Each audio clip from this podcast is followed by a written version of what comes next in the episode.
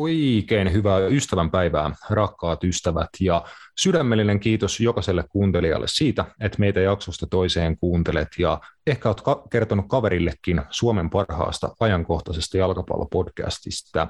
Se on mahdollistanut muun muassa meidän osallistumisen ja ehdokkuuden ensi kuussa järjestettävässä Audioland Gaalassa. Osoitteessa audioland.fi voit käydä äänestämässä meitä Suomen parhaan podcastin yleisöäänestyksessä ja samalla osallistua arvontaa, jos on pal- palkintona liput Audioland Gaalaan. Sillä välin jatketaan kuitenkin normaalissa päiväjärjestyksessä. Tänään viikon ekassa jaksossa Astialle tietenkin tällä viikolla käynnistyvät Mestarien liigan neljännesvälierät ja paljon muuta. Tervetuloa messiin ja hoplaa! Napit edellä on itsenäinen ja sensuroimaton jalkapallomedia. Asiantunteva, asiaton ja ajankohtainen. Viikoittainen jalkapallopodcast.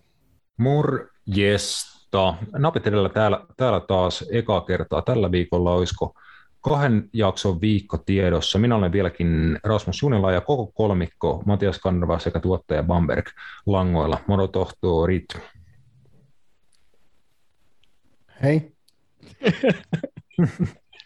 pienellä, pienellä viiveellä. Onko siellä ketään? Haloo? Uh, mä ajattelin ker- kerrankin, että Matias astuu ekana, kun mä oon tottunut siihen, että meikäläinen lyö ekana sisään.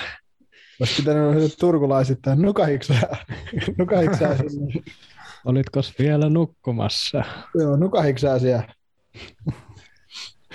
Joo, ei. Me, ei. me, me lähdetään tämmöisistä talvisista alppitunnelmista liikenteeseen. Ehkä, ehkä näette tai jossain meidän jakson julkaisugrafiikoissa, kuinka me vedettiin Zoomia tämmöisessä todella hienossa tota, taustamaisemassa ja siitä, siitä tämän päivän huumori, huumoriarvot, mutta mä en jaksa jauhaa paskaa sen enempää. Mennään kova, kovaa tahtia eteenpäin ja aloitetaan kotimaisista Fudis-uutisista ja alkuun liigakapista.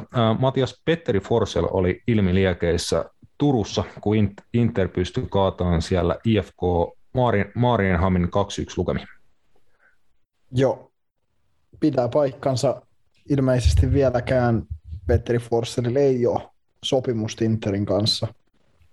Ymmärsinkö oikein? Mun mielestä jossain luki, että hän oli olikohan, olisikohan ottelun jälkeen jopa puhunut jotain, että se on seurastakin, että riittääkö näytöt, riittääkö näytöt tai jotain.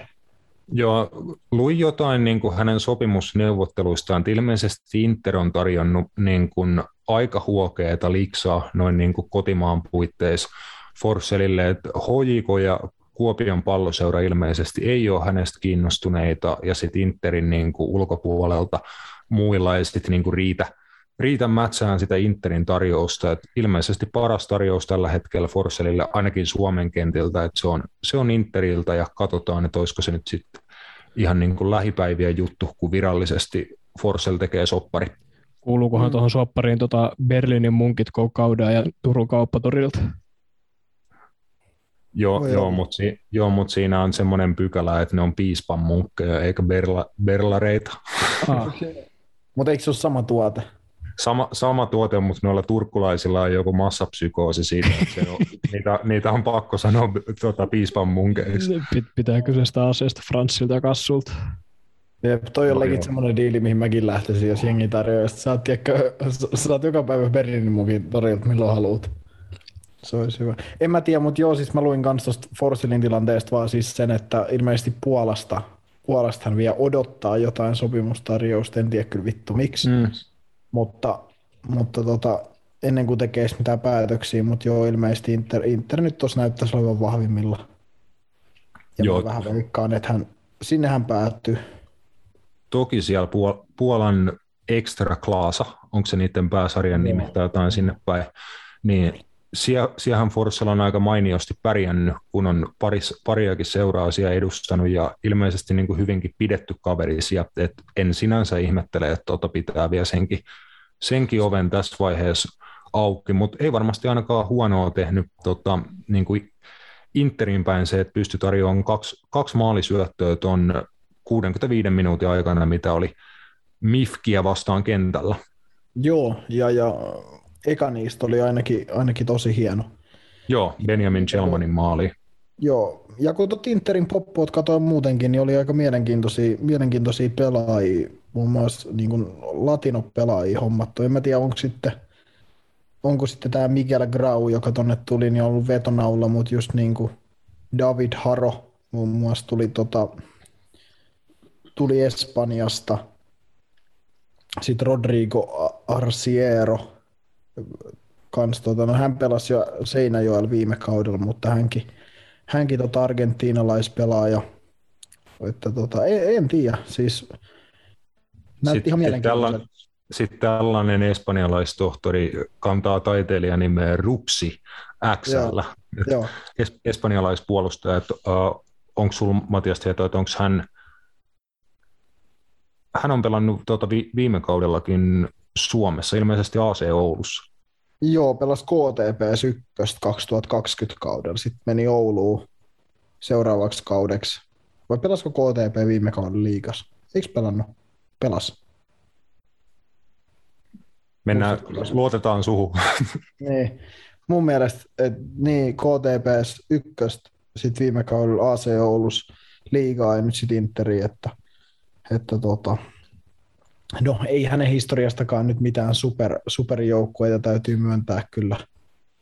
Nastic de Daragonan kasvattaja ilmeisesti, että ei. Mutta, mutta siis tuolla on mielenkiintoisia, mielenkiintoisia pelaajia kyllä tuossa täytyy sanoa. Ja sitten Ropsista.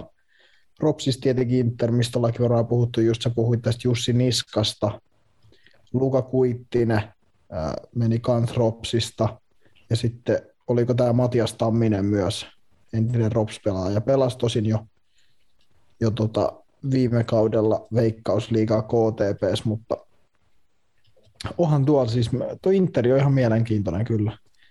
Kyllä täytyy kyllä heti sanoa, että pelasko vittu Vahid Hambo numerolla yksi Maarien Haminan paidassa. Siis Mm, mulla, mulla näkyy, ainakin että tuo- oli numero ykkönen. Ää, kyllä tuolla on 11, 11 on ollut, että kyllä tuo on kan- kanadalainen kakkosmaalivahti Filion on ykkösellä. Joo, joo, ihan hyvä mun mielestä. Kun puhuit siitä, siitä tuota, Dele Alli hiuksista, joskus ei riitä näytät noihin hiuksiin, niin jos kyllä Whitehammonkaan näytöt ihan riittänyt, että voit lähteä numero yksi pelaa kärjessä. ei, ei ihan riitä vittu. Onkohan se sallittu jalkapallossa kenttäpelaajan käyttää ykköstä? Onko ikinä nähnyt niin kuin missään legit-sarjoissa, että kenttäpelaaja vet- vetelisi ykkösellä? Jos en ihan väärin muista, niin muistatteko semmoista kaveria kuin Jonathan de Guzman? Joo, Mun mielestä hän painoi Ita- Italian seriaassa, olisiko Veronassa numero yksi. Mun mielestä hän veti. Hän veti, Joo. milloin kun hän pelasi Kievo Veronassa, olisiko ollut lainalla just yhden kauden 2016 jotain, niin olisiko jopa pelannut vittu numero yksi. Mä tarkistan. Joo, numero ykkösellä kyllä. Siinä on niin se on, kyllä, se on kyllä aika pokkamuuvi, täytyy sanoa. se on kyllä, ja mä- joo, se on kyllä. Joo, pelas numero yksi, yksi tota siellä. Että. Mutta tosi harvoin, eipä tossa, eipä tossa, se on veskarien numero se. Kyllä. Muit, muit tuloksia liigakapista, että Mastokaupungissa Honka haki 4-0 vierasvoiton Lahdesta, että vakuuttavaa jälkeen es, espoolaisilta ja tämmöinen niin aikainen myrskyvaroitus, vaikka tosiaan tosi aikaista onkin, kun puhutaan niin kuin vasta alkavasta veikkausliigakaudesta, mutta kuulemma Hong, Hongan peli, ää, muun muassa Byyrin somevastaava Henrik Hyvösen twiitistä katteli, että piti Honga-esitystä va- vakuuttavana ja veikkaili, että Honka kyllä pystyy parempaan kauteen, e- ainakin edelliseen verrattuna. Joo, joo, ja Lahti, Lahti oli sitten ihan yhtä lailla aivan, aivan niin kuin sysipaskaa, että, että tota, no, Lahdes paljon nuoria pelaajia, tuolla oli muun muassa kaksi kaveria, ketkä on mun entisiä pelikavereita. Pelikavereita pääsi itse asiassa tota, yhtä kaveria, joka tuli penkiltäkin, niin pelasi viime, se pelasi kolmosessa viime kaudella, että eipä, eipä tuossa tota, pelasi meitä vastaan Vestaa kolmosessa. Niin eipä tuo nyt Lahdellakaan, no toi ei ole varmaan se koko nippu, millä he lähtee tähän kauteen, mutta ky, on tuo niin kuin, kyllä poissaoloja oli aika paljon. Et mitä heillä oli neljä kenttäpelaajaa vaihossa ja yksi maalivahti.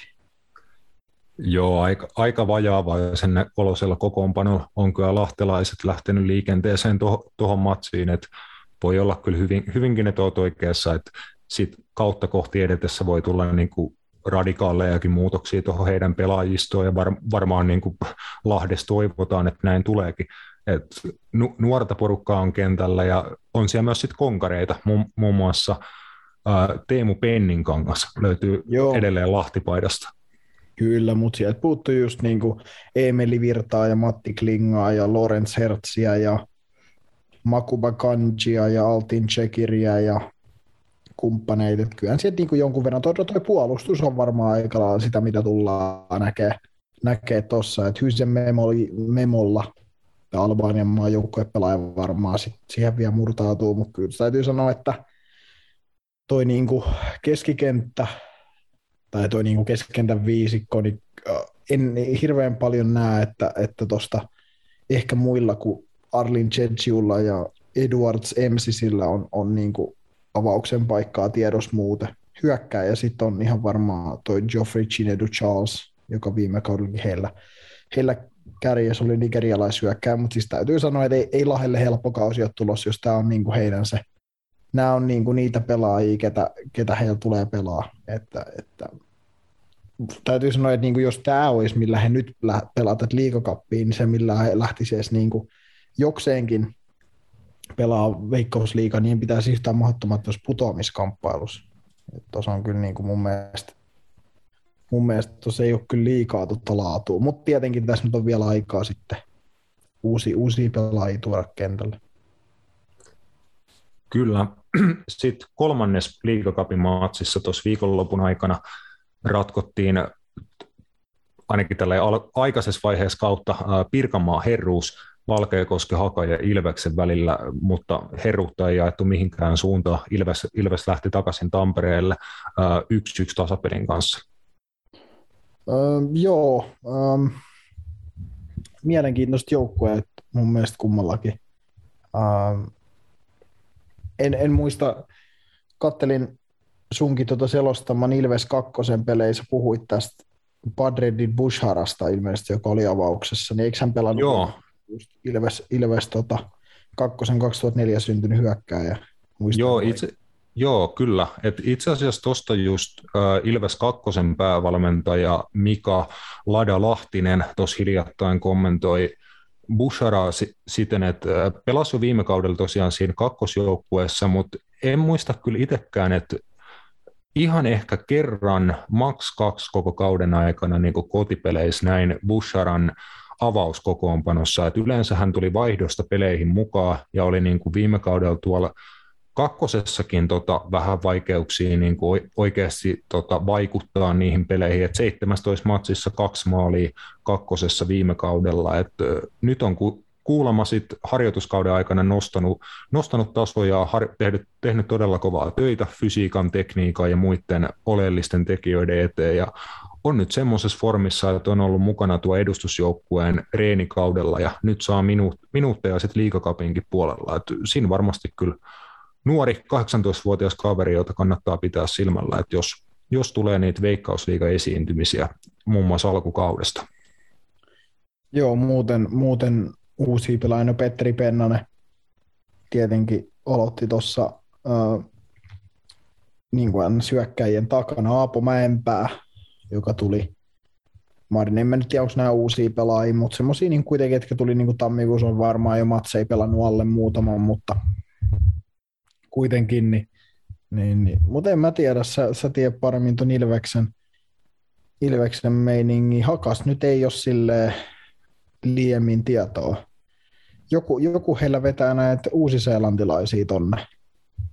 Joo, tälläkin he, tossakin matsissa pari kappaletta oli, oli kokoonpanossa uusseelantilaisia kavereita, että oli Oliver White, 2000 äh, syntynyt pelaaja, ja sitten vaihtopenkiltä peliin tuli mukaan vielä semmo, semmoinen tohtori kuin Logan uh, Rogerson. Joo, ja, ja tämä Rogerson itse asiassa avasi Uus-Seelannin maajoukkueessa viime ottelussa Chris Woodin kärkiparina. Oho. Chris Woodin kärkiparina, kun he kostasivat Jordania vieraissa. Kyllä. Et, et, se oli mullekin vähän yllätys, mutta joo, hän pelaa niin kuin jo maajoukkueessa Uudessa-Seelannissa. Se on ihan, ihan kova saavutus täältä Rogersonilta. Ja hän tuli jo niin kuin viime keväänä, hän tuli HJK, mutta sitten hän meni heti hakaa lainalle ja sitten takaisin tota HJK ja HJKsta päästi ilmaiseksi hakaan. Että. Mutta joo, pelaa, pelaa maajoukkueesta. Tästä Oliver Whiteista mulle ei ole tietoa, mutta joo, Logan, Logan Rogerson on niin Chris Woodin kärkipari, että siellä on ainakin niin kuin ihan hyvässä opissa maajoukkueen reisuilla. Kyllä, varmasti ainakin Chris Woodilta oppii tota tar- target-pelaajan niin kuin tärkeitä ominaisuuksia ja tekoja kentällä. Sitten kansainvälisiä vahvistuksia myöskin Hakan riveistä löytyy kreikkalainen herra Stavros Tsarakostas, joka viime kaudella pelannut samaa sarjaa, jos Eero Markkanen ja Mikko Kuningas voitti mestaruuden, eli tätä USL Jenkeissä on pelannut Charlestonin riveissä, että nyt sitten Rapakon takaa täksi kaudeksi Suomeen ja Valkeakoskelle kreikkalainen kaveri. Uhu, siinä on kyllä täytyy sanoa vittu iso kulttuurin muutos, kun tuut Jenkeistä kreikkalaisena Valkeakoskelle. Ja kaikki paik- paikallista alkaa puhumaan sulle vanhoista hyvistä ajoista, kun siellä on paperitehdas ollut. Siis toi, siis toi on, niinku, toi on niinku seksikäyviä komboja, mitä mä oon koskaan kuullut, että kreikkalainen Jenkeistä Valkeakoskelle. Ai hitto, se vaan... Siinä on kyllä, siinä on kyllä kulttuurishokki, mutta täytyy sanoa, että Valkeakoski on varmaan niin kuin yksi koko Suomen ainoita niin kuin puhtaita jalkapallokaupunkeja. Et Haka on oikeasti Valkeakosken niin kuin ykkösjoukkue. Siellä ei juurikaan pelata jääkiekkoa tai muita lajeja. Et niin kuin Valkeakoski on aina elänyt niin kuin FC Haka, Hakan tota menestyksestä ja muutenkin niin kuin koko kaupungille tosi tärkeä asia, asia Haka. Niin tota, ainakin Valkeakoski on niin kuin Suomen mittakaavassa jal, jalkapallokaupunki. Et siinä niin kuin jotain positiivista. Jep, jep, en mä tiedä. Futsalia siellä pelataan liikassa. Sehän on Juu. futsal Mad Maxi, mutta muuten mä en sitten tiedä. Mutta joo, siis ns. tommonen niinku, no, no jalkapallokaupunki, jep. Se on kyllä totta, se on yhtä ainoita ja se on ihan hienoa mun mielestä. Mun mielestä ja tota, en mä nyt, ei mulla mitään koskee vastaan, en mä siellä olisi koskaan käynyt, mutta... Siitä on, so, siitä, siitä on puoli tuntia Tampereelle, että se on paras osa siinä. Jep, mutta se vaan kuulostaa semmoiselta paikalta, että jos sä meet kreikkalaisena jenkeistä sinne, niin se voi olla, että on totuttelemista. Joo, sitten eteenpäin kotimaisissa uutisissa.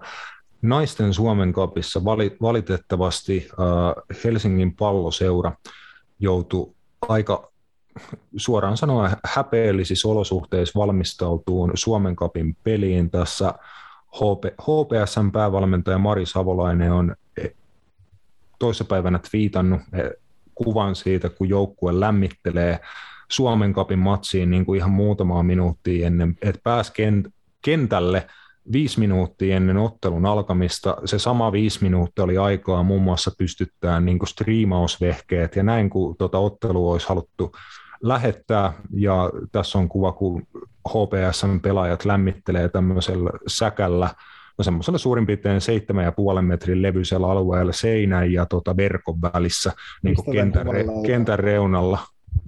Löytääkö tämän kuvan Twitteristä millä? Joo, Mari, Mari Savolaisen Twitteristä ainakin löydät ja HPSn, HPSn uudelleen twiittaamana, niin siitä näkee, että kansallisen liigan joukkueet jo laitettiin Suomen kapin peliin valmistautuu niin kuin, todella puutteellisissa ja niin kuin suoraan sanoen jopa vaarallisissa olosuhteissa. Että tosta, no huh, huh. Tuosta Se... lähtee kyllä palloliitolle tuota noottia, että näin näin hommat ei todellakaan, todellakaan saa mennä, että kauheat tota, myynti- ja mainos- ja markkinointipuheet, että halutaan nostaa Suomen kapin profiilia, niin ei tänne ole oikein, että sitten naisten Suomen kapissa kansallisen liigan jengit laitetaan niin kentän reunalla lämmittelee eikä pääse edes kent- kentälle tota, kunnolla valmistautuu otteluun. Et siinä tosiaan HPS ja PK35 välisen ottelun niin valmistautumiset meni palloliiton puolelta vituiksi. Joo, ei tuossa ei mitään niin kuin tasa-arvojen tai niin kuin yleisesti tai arvojen mukaista toimintaa, ei niin kuin, täyty niin kuin mitenkään ne kriteerit, että missä olosuhteissa päästä niin kuin lämmittelee tai valmistautuu itse peliin. Tai, tuo aika absurdi. Toi, toi on tuommoinen alue, missä mä oon lämmitellyt kolmosessa välillä. Se on vähän siis, Jep, eihän toi nyt ehkä sitten kuitenkaan oli sitten naisten tai miesten pääsarjan taso, niin ei toi ehkä ihan kuulu. Eihän jep, siis, jep. Ky- kyllä mä sen sanon, että kokemukselle, että kyllä se niinku pallottomat lämmöt tollasilla saat, ja ihan hyvätkin sellaiset tollasilla alueella, mutta se on ehkä se just se, että ei se silti homma kuulu mennä niin. Et, et ei, tiet, mä, ei kyllä mäkin on aina vähän silleen, että jos mut laitetaan juokseen tollasella, niin kyllä mäkin on aina vähän silleen, että kamaa. Mutta kyllä tuollakin nyt pystyy mun mielestä lämmittelemään kokemuksen niin kuin Joo, no siis toki on varmasti ihan joka ikiselle suomalaisessa jalkapallossa toimi, seuratoimijalle, valmentajalle, pelaajalle on tuttu se, että olosuhteet ei läheskään aina ole niin kuin ihan optimaaliset, mutta nimenomaan se ei ole se pointti, että niin kuin ollaan totuttu paskoihin olosuhteisiin, että niin niitä pitäisi sitten hyväksyä, niin ei. Mm. Tuossa oli kyseessä kilpailullinen ottelu, Suomen kapin ottelu ja näin, niin siinä tapauksessa on kyllä niin kuin menee järjestäjän piikki ja suoraan sanoen nolo, nolo homma. Vantaalaiset PK35 veisit 4-1 lukemin ton Talin jalkapallohallissa pelatun Suomen kapin matsin ja HPSstä ja tota, tämän twiitin laittaneesta päävalmentajasta Mari Savolaisesta vielä ihan, ihan pari sanaa. Et en tiedä, onko teille tullut jätkät vastaan, mutta se, semmoisen itse bongaali, että Mari, Mari Savolainen on, tekee tällä hetkellä tota UEFA Pro-tutkintoansa ja hän on niin kuin mentoroitavana siinä uh, Englannin maajoukkueen legenda Hope Powellin toimesta, että tekee läheistä yhteistyötä Hope Powellin kanssa ja sitä kautta tekee sit niinku ammattitutkintoa jalkapallon valmentajana, että on päässyt tämmöiseen UEFan, UEFan ohjelmaan mukaan, että se on ainakin hieno, hieno homma, että saadaan myös kansallisen liigan tasolla niin kuin huippukoulutettuja valmentajia, niin siitä tota, hatunnosto ja onnittelut Mari Savolaiselle. Kyllä. Joo, ehdottomasti. Jeps. Äh, kerkäsikö Matias Bongaan, oliko kotimaisia siirtouutisia vielä, vielä tähän väliin. Mulla ei ollut uusia, uusia itselle osunut silmää. Ei, ei kyllä mullekaan mitään merkittävimpiä. Mm, Tuossahan nyt niitä vähän jo tuolta ha- hakasta esim. bongailtiin uusia tuttavuuksia ja silleen. Mutta... Joo, no se, se mä, ei tämä uusi hankinta, mutta se oli semmoinen, mikä Veikkosikas tuli mieleen, että Matias Gestranius lopettaa. Mm, tuomarihommis. Joo, kyllä, kyllä Veikkausliiga kevään avauskierrokselle. Et se on ehkä semmoinen kuitenkin varmaan kyllä ehkä suomalaisen erotuomarihistorian paras tuomari. Mm, varmasti Pystyy. ainakin yksi, yksi pitkäaikaisimpia ja tehnyt nimenomaan korkealla tasolla, veikkausliigatasolla pitkään, pitkään tuomarihommia, voinut tehdä jonkin verran UEFallekin. En ole ihan tota sata varmaa, että mitä kansainvälisiä pelejä on päässyt viheltämään. Hänhän on käynyt tuolla Kreikas viheltää niin Kreikan paikallisottelu, niin Panathinaikos olympiaakkosottelu oli mun mielestä monta kertaa. Okei, no se on, se on kokemus.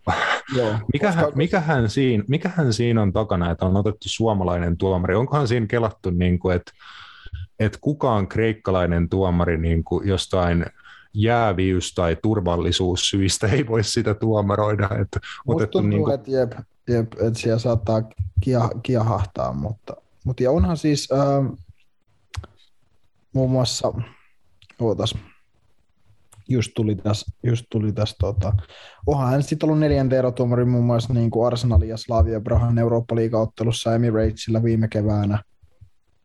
Ja, ja onhan hän siis niin kuin ollut, mutta joo, siis mä muistan tuosta ton vähän aikaa, mutta hän oli siellä Olympiakos Panathinaikos mun mielestä ottelussa ja siitä oli niin kuin joku juttu, että että siis just tämän takia, että sinne halutaan ulkomainen tuomari jotenkin syynä, että se ei niin se homma lähde ihan käsistä joidenkin juttujen takia. Sitten varmaan, että se, niin kuin, jos on ne kreikkalainen tuomari, niin sen maan mediasta tai seuroista sen enempää tietämättä, mutta se palaute voi olla ajoittain aika kovaa sitten, että Joo, ja sitten niin, ja sit just mietin niin kuin tuomareiden henkilökohtaista turvallisuutta siinä, että tiiäksä, kun menee toi, ainahan niin kuin tuomiot menee yleensä vähintään toisen jengin mielestä vihkoon, niin se voi olla aika ikävä rasti vaikka jostain Ateenan, Ateenan paikallispelistä lähtee stadion, stadionilta ulos, kun siellä on sitten niin jonkin verran mahdollisesti toisen joukkueen faneja, jotka niin kuin metsästää sua pelin jälkeen ja on niin kuin valmiita heittämään keihästä. Ja hän on tota 2018 marraskuussa viheltänyt mestariliigaottelun Atletico Madridin ja Monacon välillä. No niin. Että hän on, kyllähän on siis, mä oon, kyllä mä Matias Kestraniuksesta aina, ja hän on mun mielestä ainoa suomalainen varkoulutettu tuomari myöskin. Mun mielestä, tota, että et mun mielestä Gestranius on kyllä, kyllä mun mielestä ollut niin tosi paljonkin tuo europeleissä mukana, että ainoa tuomari suomalainen, joka siellä on ollut mukana. Joo. Voi hyvin olla, että jää sitten niin tuomariuran jälkeen sitten kouluttaa tulevia tuomareita tai muuten niin kuin toivottavasti hänen osaamistaan hyödynnetään pallo, palloliitossakin. Mutta joo, tähän päätetään kotimainen osuus tältä erää, pikku breikki ja mennään sitten purkaan edellisen viikonlopun tapahtumia. Napit edellä, valioliikakatsaus. The proof is in the pudding. Ja, ja, ja, ja, ja, ja, ja. Siitä, si, siitä alku, alkuhymneillä käyntiin. Aloitetaan Aa. Valioliikasta tuo edellisen viikonlopun purkaminen ja loppuun sitten vielä ennen tämän viikon mestarien liiga matcheista, mutta kovaa tahtia valioliikasta eteenpäin. Mitä Matias viimeksi ennusteltiin niitä edellisenä torstaina, samana päivänä kun viimeksi jaksoa tehtiin, niin veikkailtiin molemmat 1-0 voittoja Molinyllä Wolverhamptonin ja Arsenaalin välillä, mutta se oli meikä, joka reversasi sen sun veikkauksen ja sain sitten kiinni sen Arsenaalin niukan 1-0 voita. Joo, kyllä. Kyllä, ja, ja, ja iso voitto Arsenalille. Eihän se taas helpolla tullut. Siis siinä mielessä, kyllä Arsenal niin kuin, Arsenal niin kuin aina kyllä peleissä niin kuin kerjää jossain kohtaa, ne rupeaa aina jossain kohtaa kerjää sit verta nenästään. Ja tällä kertaa se oli Gabriel Martinellin vuoro. Niin kuin oikein, oikein niin kuin taas olla sitä mieltä, mitä mä joskus sanoin sen Manchester City tappion jälkeen, että Arsenal koitti kaikkensa, että ne ei voita tuota peliä, ja ne tekee kyllä vittu niin aika useasti. Joo, et, on...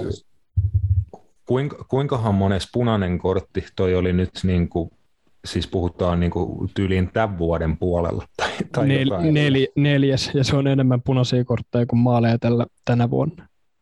Joo.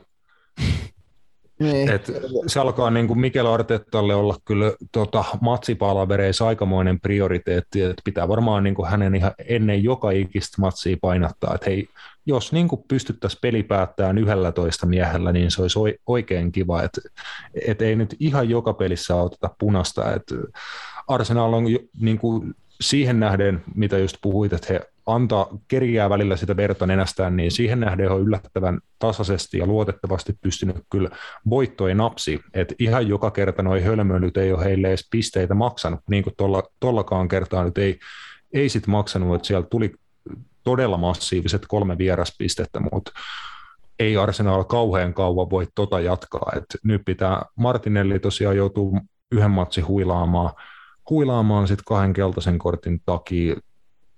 Toki ehkä pitää vähän ottaa kiinni, että oli se nyt myös aika erikoinen ulosajo kaiken kaikkiaan, että käytännössä Martinelli sai niin kuin samasta tilanteesta kaksi keltaista korttia, toki siinä välissä oli hyötynäkökohta, mutta aika harvoin näkee, että niin kuin tuomari pelaa hyötynäkökohda ja sitten hän niin kuin päättää, että nämä molemmat rikkeet oli keltaisen arvoisia ja sitten kahdella keltaisella suihkuun, niin se kyllä ihan ymmärrettävästi hämmensi aika montaakin valioliikakatsojaa. Joo, en mä ainakaan ollut sitä mieltä, että siitä toisesta rikkeestä nyt välttämättä olisi keltaista tarvinnut antaa. Mun mielestä ei se nyt ollut vähän, vähän tuuppas selkää, mutta en mä tiedä. Nämä on näitä, mä en, Michael Oliver, niin hyvä kuin Michael Oliver mun mielestä usein onkin, niin kyllä hänelläkin tulee aina välillä vähän omituisia tuomioita, se täytyy myöntää, mutta, mutta ei siis, eihän tuossa siis mitään. Arsenalin ongelma on just se, että niillä on nuori joukkue, niin välillä se lataus kiehuu yli.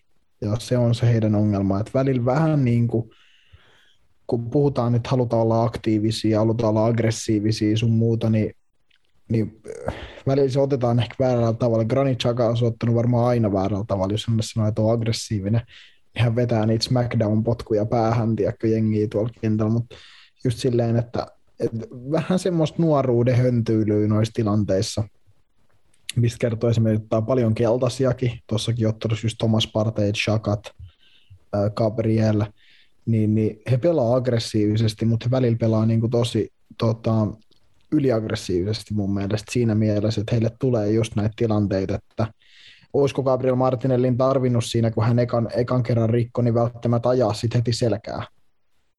Mutta kun mentiin kovalla höökillä ja kovalla tiedätkö, latauksella, niin siinä vähän niin kuin kiehu ehkä silleen vähän yli. Ei se mun mielestä ollut keltainen, mutta jotenkin vähän tuli semmoinen fiilis, että, että taas vähän, vähän samalla tavalla kuin siinä Manchester City-ottelussa, niin, niin, niin jotenkin sella iso peli, tärkeä matsi, pitää vähän niin kuin voittaa, niin sitten vähän kiehuu yli. Nyt se ei kostautunut, mutta, mutta hyvä voitto Arsenalille ehdottomasti, ja siis mä toivon Arsenalille kaikkea hyvää. Mun mielestä se, että tuolla on, tuolla on tuossa niin top 4 kamppailussa tällä hetkellä semmoisia seuroja, mille mä en hirveästi toivo yhtään mitään, mutta Arsenalille mä toivon kyllä paljon hyviä asioita tulevaisuudessa. Joo, äh, Arsenal tosiaan sitten viikonloppuna ei pelannut, kun olisi ollut matsi Chelsea vastaan. Chelsea oli tosiaan seurajoukkueiden MM, MM-kisoja pelaamassa. Ihan kohta pääset Roope tota, ilakoimaan siitä, mutta ää, se, to, se toinen torstai-illan matsi, mitä viime jaksossa ennakoitiin Liverpool Leicester, ennakoitiin Liverpoolin tämmöistä kevyttä tai keskisuurta Kärsher-hoitoa, niin semmoinen aika kevy, tulostaululla vaan 2-0 voitto, mutta kenttätapahtumien perusteella kyllä se oli semmoinen kevyt, kevyt kärsher nimenomaan, että Kasper Schmeichel teki niin kuin lukuisia kovia torjuntoja, torjuntoja matsissa ja muun muassa Luis Diaz olisi kyllä ihan hyvin voinut kir- kirjauttaa itsensä maalisarakkeeseen, että pelasi lähes koko ottelun tota, ihan lopussa vasta tuli vaihtoon. Mutta Liverpool niin kuin kovalla kokoonpanolla, kovalla meiningillä pystyi tuosta voit, voiton nasauttaa ja tota, ho, karavaani kulkee. Sitten viikonlopun pariin Manchester United aloitti lau, lauantaina valioliikakierroksen isännöimällä Southamptonia ja sehän päätyi siihen, että ottelun jälkeisessä haastattelussa Ralph Hasenhutel tota, totesi, niin kuin, että eihän tuo United ole kovin hyvä. Sanoiko se oikeasti tolleen? ei, ei, ei, ei, ei aivan sanatarkasti, mutta se niin kuin sanoi, että et ei ole mikään salaisuus, että Unitedin niin kuin hyökkäyslinjan pelaajat ei välttämättä niin kuin sit mitäköhän sanaa se käytti, niin kuin palautumis- tai niin kuin recovery-vaiheessa, eli kun menetetään pallo, niin ne ei välttämättä niitä kaikkia jal- jalkaduuneja tee ihan sataprosenttisesti. Et sanoi, että vi- vielä niin kuin sit säälistä antoi vähän kehuja Unitedille, että ekalla puolella ne oli ihan hyviä pallottomana, mutta sitten mitä pidemmälle peli meni, niin niiden hyökkäjät alkoi laiskottelee, sitten me päästiin heidän ensimmäisen prässilinja yli helposti, sitten oli paljon tilaa, pystyttiin luomaan paikkoja ja pelaa hyvää futista. Et Hasenhutlin Southampton niin kuin näytti Old Traffordilla paremmalta jalkapallojoukkueelta kuin Manchester United. No siis siinä oli kentällä niin kuin toinen joukko, jossa niin kuin joka ikinen pelaaja niin kuin antoi kaikkea ja toissa on sitten vähän semmoisella puolivaloilla. Et lo, siis loppujen lopuksi Unitedin hyökkäyspelihän näytti ihan hyvältä. Että nehän loi niin kuin about, kaksi puoli maalia maali odottamaan. Et si, siihen nähden ihan ok tekemistä, mutta sitten kun niitä konverttaa ineen, niin sitten voi käydä tälleen. Siinä jossain kohtaa voi iskeä just se epätoivo, että alkaa niinku loppu se kiinnostus siihen niinku työntekoon siinä päässä, kun ei enää niinku toimittaa hyökkäyspelikään. Niin tässä on lopputulos. Mm, sitä myös Ralf Rangnick nosti sitten omassa, omassa matsin jälkeisessä haastattelussaan esiin, että joukkue ei vaan niin kuin 90 minuuttia pysty toteuttamaan sitä tarvittavaa aggressiivisuutta, in, intensiivisyyttä niin kuin nimenomaan pal- pallottomistilanteessa, että pitäisi niin kuin koko matsin pystyä olemaan kompakti pallottomana ja estä, tahtoa, löytyy tahtoa, että estää ne vastustajan hyökkäykset ja näin, että sitä ei Ralf Rangnick vielä niin tuossa United-joukkueessa näe, eikä varmaan näe sitä oikeastaan kukaan mukaan. Et siitä ainakin tykkää Rangnickin kohdalla, että hän on kyllä oman joukkueensa suorittamisesta melko rehellinen noissa haastatteluissa ja muuta, että ei se oikein millään muulla kuin rehellisyydellä ei tuo Unitedin tilanne korjaannu. Että siellä pitää myöntää, että United on monissa asioissa esim. vaikka pallottomassa pelaamisessa otetaan, voidaan vaikka kuinka monta eri tilastoa ja mittaria kaivaa ja näyttää niistä, että United on ihan liiga heikoimpia joukkueita niin kuin pallollisessa tekemisessä monella monella niin kuin tavalla ja se se ei muutu millään muulla kuin työnteolla. Se ei todellakaan muutu kalliilla, nimekkäillä hankinnoilla, vaan se muuttuu sillä, että mennään, myönnetään, että on ongelma ja pitää tehdä vitusti töitä sen ongelman korjaamisen eteen, niin se on ainoa tapa, millä United tuosta, miten toi homma mihinkään muuttuu, mutta siinä menee kyllä aikaa. Joo, ja no täytyy se sanoa, että, että tätä harvoin kuulee mun suusta, mutta Paul Pogba oli mun mielestä osoittelussa mun mielestä aika hyvä. Ja se on mun mielestä ollut ihan jees nyt parissa pelissä. Mun mielestä se on, se on kyllä niinku tuonut tuohon Unitedin peliin niinku jotain silläkin, että sillä on sitten yksilöskilliä niin paljon, että se pystyy niinku, tiedätkö, luomaan niille paikkoja tai vastahyökkäysmestoja aika niinku tyhjästäkin ajoittain. Mm. Ja, ja, se on mun mielestä ollut ihan positiivista nähdä. Se esimerkiksi, miten he teki Southamptoniin valli, niin sehän oli ihan kuin Ole Manun oppikirjasta. Vastahyökkäys, sitten on Rashfordilla baanaa, 30 metriä suunnilleen joka suuntaan, ja sille lämmätään iso sinne, ja se juoksee ja pelaa maali eteen, ja tiedätkö, siitä Sancho tekee. Et sehän oli niinku ihan, ihan kuin tässä niinku Unitedin, mitä ne on aina halunnut viimeiset kolme-neljä vuotta tehdäkin. Mutta se vaan, että ei, ei tuolla niinku, tuolla on vaan niin, niin eri, eri pelityylien pelaajia, ähm, tuolla on, tuolla on pelaajia, ketkä vaatii eri asioita, sitten siellä on pelaajia, ketkä mun mielestä elää, elää niin kuin menneisyyden äh, tämmöisten niin kuin meriittien, meriittien tavallaan siinä niin kuin, Aallossa. No ne, niin, niin että et se niin kuin ne pidättelee niitä vielä tuolla, tai ne pidättelee vielä siitä, että kaikki on silleen, että ne on tosi hyviä, tosi hyviä, niitä löytyy mun mielestä muutama. Sitten löytyy ihan semmoisia, ketkä ei vaan, ketkä media on tehnyt tosi hyviä, muun muassa heidän kapteeni on sellainen pelaaja, kuka ei niin kuin, vittu ikin maailmassa ole maailman parhaita keskuspuolustajia, ei ole ikinä ollut, eikä todennäköisesti tule ikinä olemaan, mutta media on siitä tehnyt, että se on jotenkin niin kuin tosi hyvä. Ja sitten just niin kuin puhuin Rafa Varan, Cristiano Ronaldo muun muassa, niin, niin, niin ei ole paljon jäänyt loppujen lopuksi sitten Real Madrid Rafael Varane ei kaipaamaan oikeastaan niin kuin ollenkaan. Ja, ja kyllä hänenkin ura niin kuin siellä oli jo monta kautta mun mielestä laskussa. Että hän on kyllä menettänyt. Mä meinasin laittaa silloin tuohon meidän WhatsApp-ryhmään, kun siinä ekalla puolella Armando Broja häntä haastaa. Mä olin silleen, että toi Varane on kyllä niin kuin menettänyt yard of pace niin kuin oikeasti. Siis se jäi niin telineisiin, että kun mä muistan niitä aikoja, kun se otti tiedätkö, Aubameyangia kiinni silleen, että se oli 10 metriä takamatka, oli jotain tuollaisia niin niissä juoksukisoissa, niin mä olin silleen, että – sillä on kyllä niin kuin käynyt jotain. En mä tiedä, onko se loukkaantumista vai jotkut, mutta... Niin, ja siis jos sä puhut, että niin kuin jos, jos Armando Brosaa vastaan, ja tämä Armandokaan ei ole mikään niin kuin maailman nopein kaveri loppujen lopuksi. On se nopea, on se nopea mutta ei, ei se ole mikään kuitenkaan, niin kuin, että Armando Brosa tiedetään, että se on nopea hyökkääjä, tiedätkö? Niin se just, että, että mä olin yllättynyt. Harry Maguire nyt ei pysty juosta mun mielestä muutenkaan mu- muutenkaan. No Diogo Dalot on ihan jees, Luke Shaw on taidoiltaan hyvä, footballin brain on aika nolla, ja siitä mä oon todennut sen, että Jose Mourinho oli aina ihan oikeasta tuosta äijästä, että se ei vaan niin kuin, sille ei riitä pelikäsitys jalkapalloa, jalkapalloon niin ollakseen huipulla. Skilli ja fysiikka ja nopeus, kaikki muu riittää, mutta se on ehkä, ja se on ehkä niin kuin aika monella Unitedin pelaaja se ongelmakin tuolla. En mä tiedä, mitä mieltä Rasmus on, mutta just se, että kyllä skilli on, mutta sitten se footballin brain ei ole ehkä ihan sillä vaadittavalla tasolla. En mä tiedä, mistä se sitten johtuu.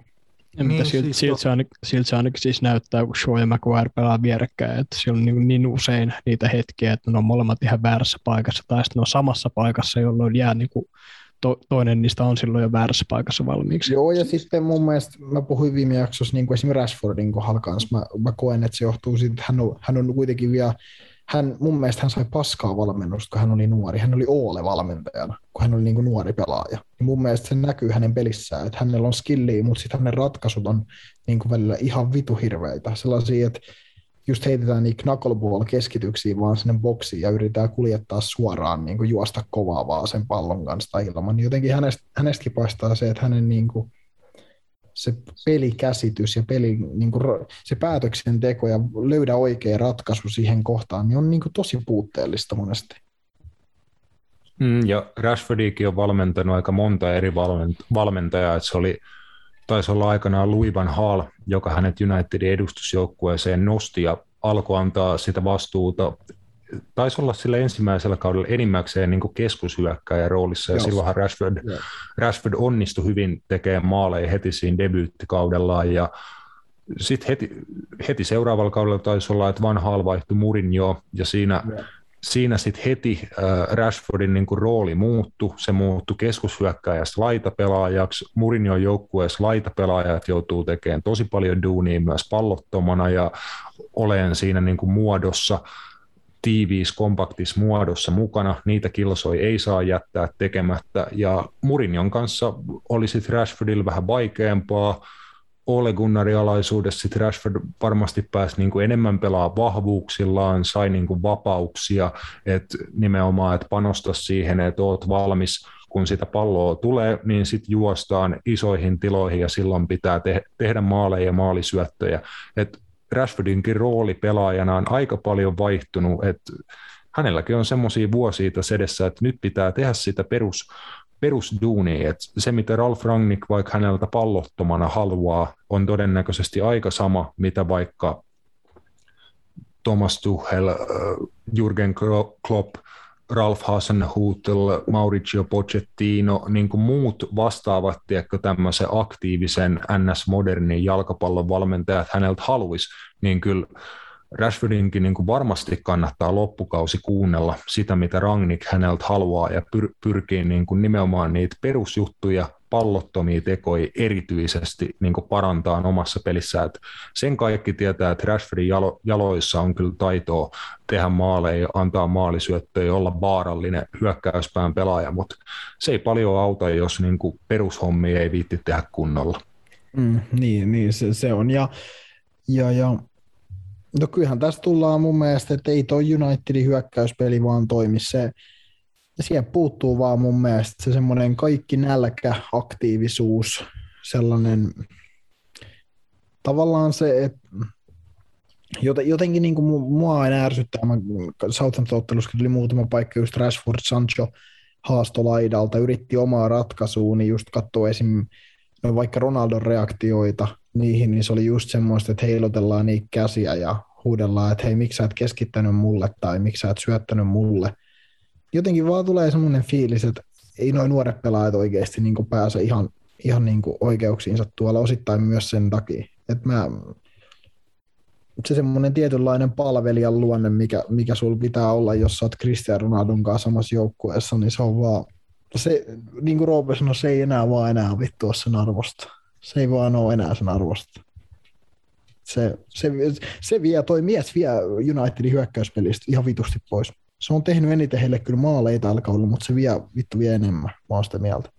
Koska tuolla on niin paljon vittu skilliä, taitoa, kykyä tuo Unitedin hyökkäyksessä, että et, ilman häntä he olisi parempi jalkapallon joukko, mä oon sitä mieltä. Mm. No United pelaa tuossa itse asiassa huomenna. Tota, Rastiottelu valioliigassa on ainoa matsi, mikä valioliigaa pelataan tuossa keskellä viikkoa. Tota, muut, muuten sitten on mestarien liigaa tiedossa, mutta United kohtaa huomenna iltana Brightonin ja Brighton pystyi kaataa viikonloppuna vieraissa Roy Hodgsonin Watfordin 2-0 voitolla ja tota, paranteli siten, siten asemiaan sarjataulukossa. Brighton löytyy jo yhdeksäntenä. Eihän he ole Unitediakaan kuin semmoisen tota, seitsemän pistettä perässä ja heillä on matsi vähemmän pelattuna. Et, tota, huomisen matsi Old Traffordilla voittamalla Brighton voisi kyllä niin kuin huomattavasti parantaa taas sarjataulukossa asemia entisestään. Mitä tohtorit veikkaatte, että huomenna Old Traffordilla käy, kun United isännöi Graham Potterin Brightonin? Mm, no, mulla on vähän semmoinen fiilis, että nähdään sama lopputulos, mikä nähtiin Southamptonia vastaan se olisi Unitedin neljäs peräkkäinen 1-1 tasapeli. En mä näe, että tuo joukkue tekee yhtä maalia enempää, ja en mä kyllä näe, että ne myöskään pää, pitää nollia, niin joku tollanen. Mä, se on ehkä se suurin syy, että, että tietenkin sit voi tulla se päivä, milloin Unitedilta osuu kaikki.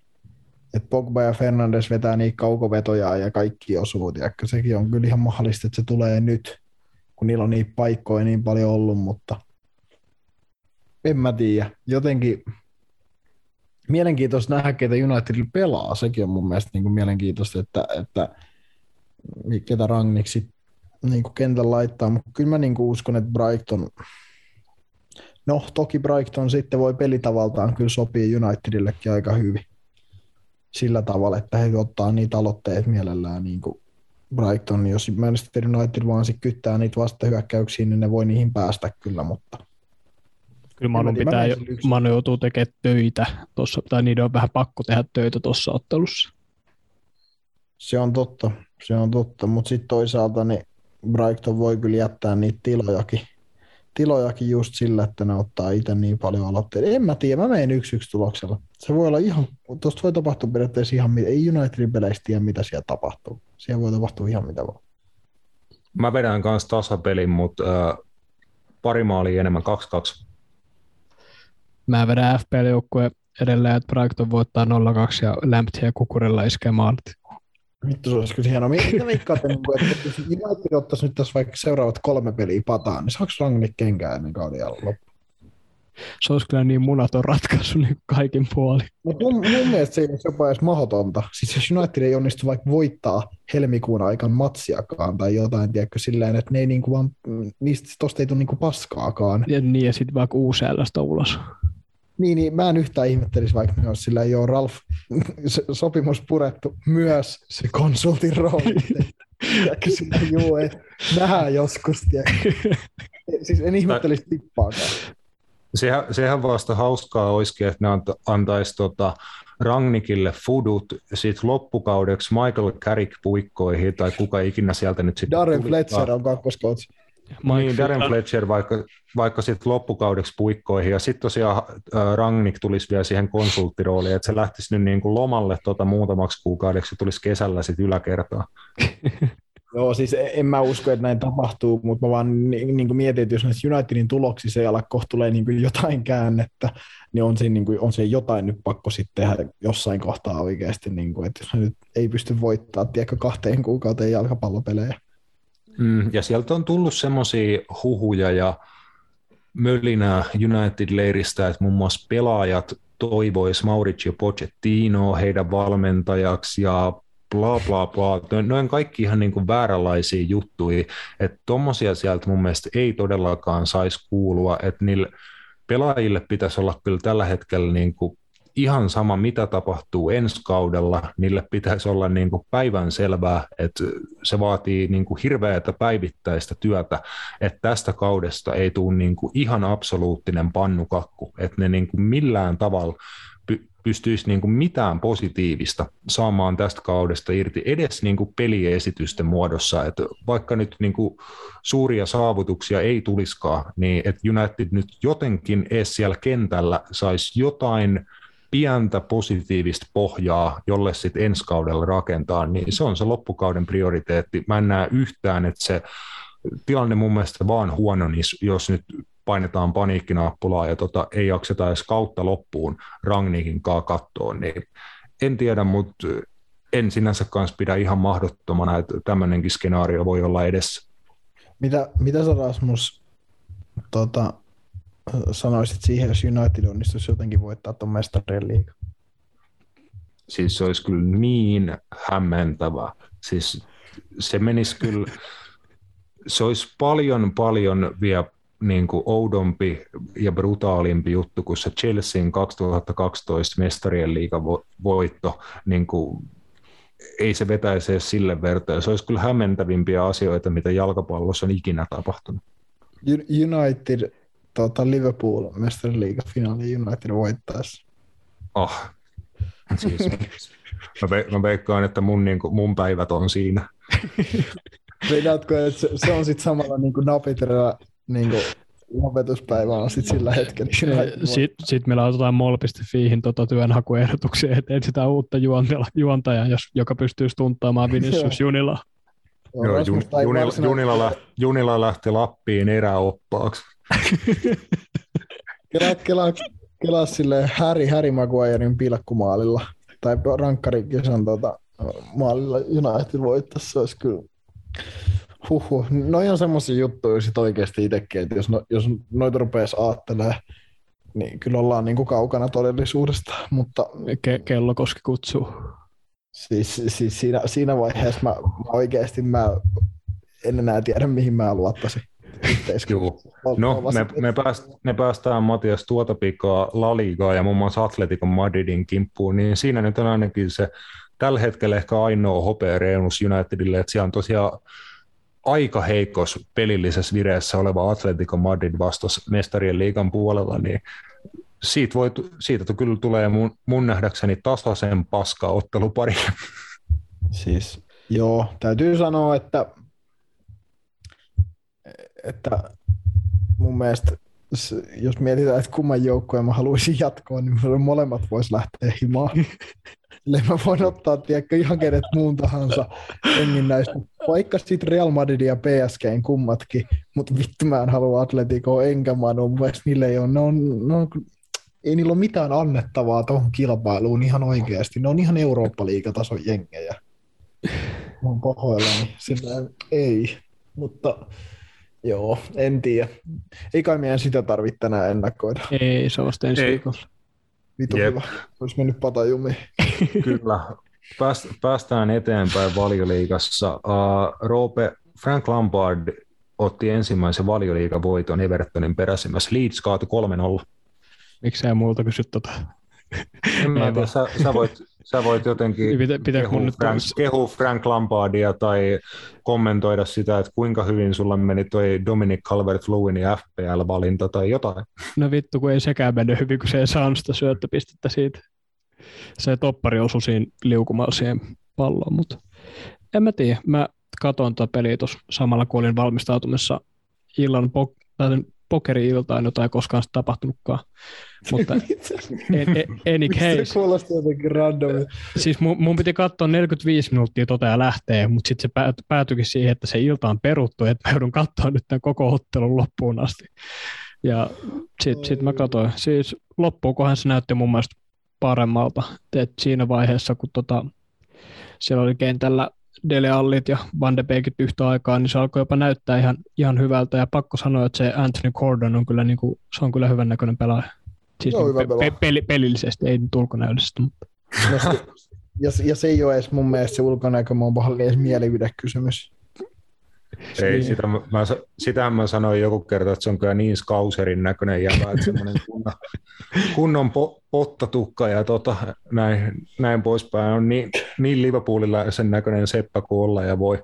Mutta jo äh, Frank oli vaihtanut siitä 343 vai mikäli, mikäli se aikaisemmin olikaan, niin vähän perinteisempään 442 muodostelmaa, että siellä oli vanha kunnon kärkipari Richarlison ja Calvert-Lewin pitkästä aika Evertonilta tuota kentällä, sitten Van de Beek Allanin kanssa keskikentän keskustassa ja Anthony Gordon oikealta laidalta pelatessa oli kyllä Evertonin tähtihahmo maali ja maalisyötön kirjauttaessaan.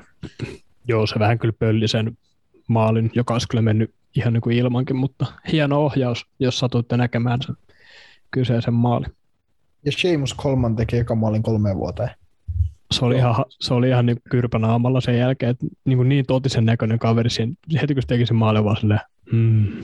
Se maali oli mun mielestä hieno, siis mä hajasin vaan, kun mä näin, kun se veti sen vitun syöksypuskun siinä vittu maaliviivalta sen pallon syöksypuskulla sisään, niin mä hajasin totaalisesti. Mä olin vaan silleen, vittu onko brittiläisempää maalia silleen ikinä. Mutta ähm, mulle jäi tuosta Evertonista niin tosi hyvä kuva. Donny van de Beek mitä mä hänestä kuulin, niin hänellä oli ilmeisesti eniten, eniten niin kuin, vähän niin kuin onnistumisia kaikessa keltään kenttäpelaajalta. Joo, se oli hyvä.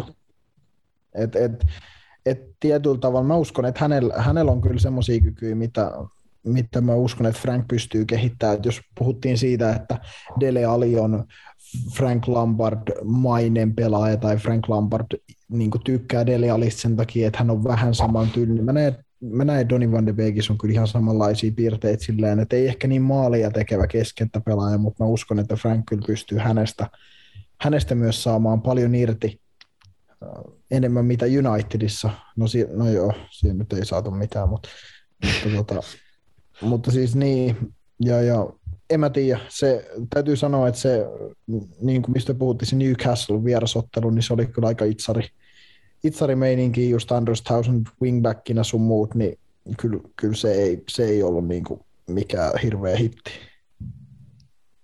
Joo, nyt, nyt oli vissiin tasapainoa vähän enemmän löytynyt joukkueeseen ja tiedetään tosiaan Leedsistä joukkueena, että heitä vastaan pelatessa kyllä tilaa kentältä tuppaa löytyy, että Everton onnistui Leedsiin rokottaa tarpeeksi tehokkaasti ja Van de Beekistä vielä, että Frank Lampard myöskin, myöskin ottelun jälkeen sanoi, että tämä oli syy, syy miksi Van de Beek halusi joukkueeseen ja oli niin kuin tärkeä hankinta hänelle, että pystyi näyttämään tuossa matsissa niin kuin niitä, niitä ominaisuuksiaan, mitä Lampard odottikin, että pystyy Evertoniin tuomaan. Niin siinä on kyllä mie- mielenkiintoinen juttu silmällä pitää, että mitä Lampard Van de Beekistä saataisiin loppukauden aikana irti.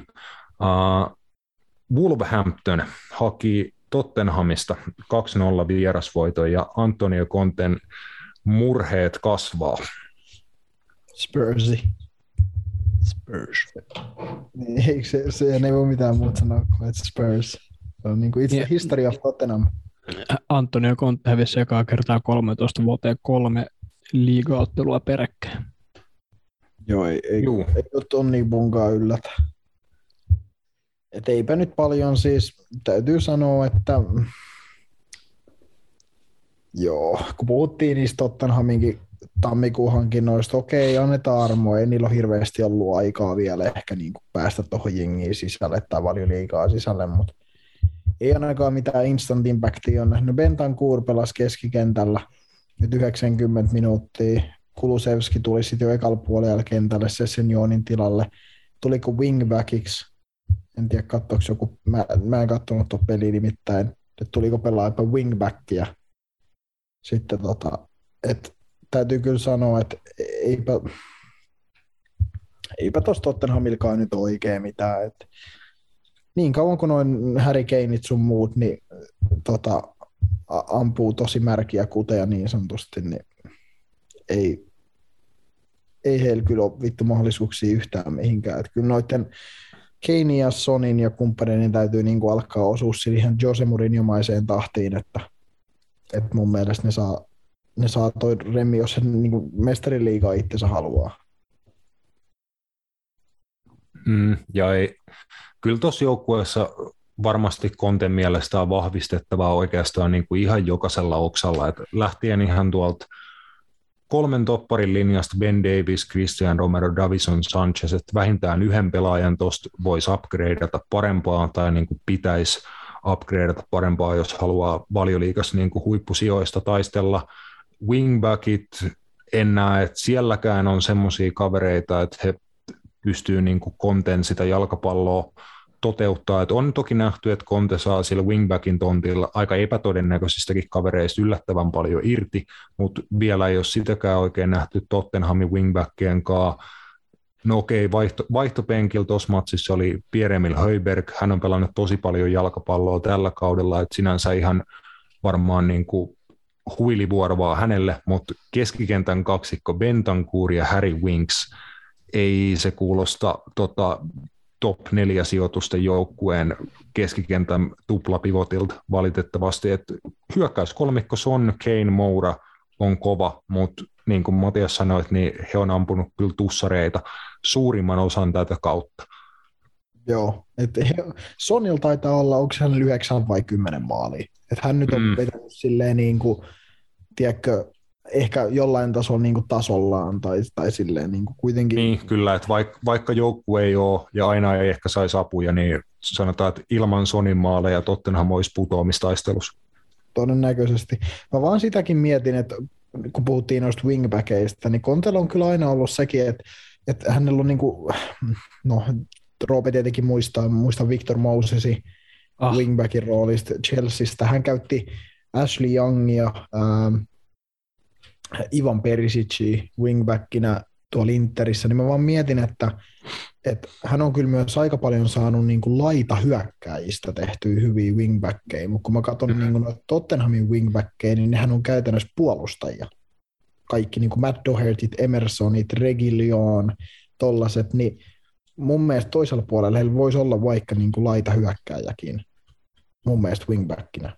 Esim. oikealla mm. puolella regioona mun mielestä sen verran hyvä, hyvä ylöspäin, mutta just mä, mä, mietin vaan sitä, että, että niin kuin just miettii Victor Mosesiikin, niin hän ei ihan ehkä ollut tarpeeksi hyvä laituri, mutta sitten wingbackinä hän oli taas sit tarpeeksi niin kuin nopea, tekninen, ja sitten pystyi tekemään nimenomaan sinne ylöspäin niitä asioita. Mä vähän mietin, että jos katsotaan tuotakin ottelua niin kuin Doherty Sessenioon, niin kyllä on niin kuin flattia, on oikeasti aika niin kuin tasapaksua. Toi, et mun mielestä Tottenham voisi, niin kuin, no Adama Traorenhan sinne halusi, että sehän, sehän se niin kuin, tavallaan se heidän ratkaisu siihen olisi tavallaan ollut, mutta, mutta joku tollainen ratkaisu mun mielestä, jos he aloitat wingback pelitapaa pelaa, niin sinne tarvii kyllä lisää vauhtia.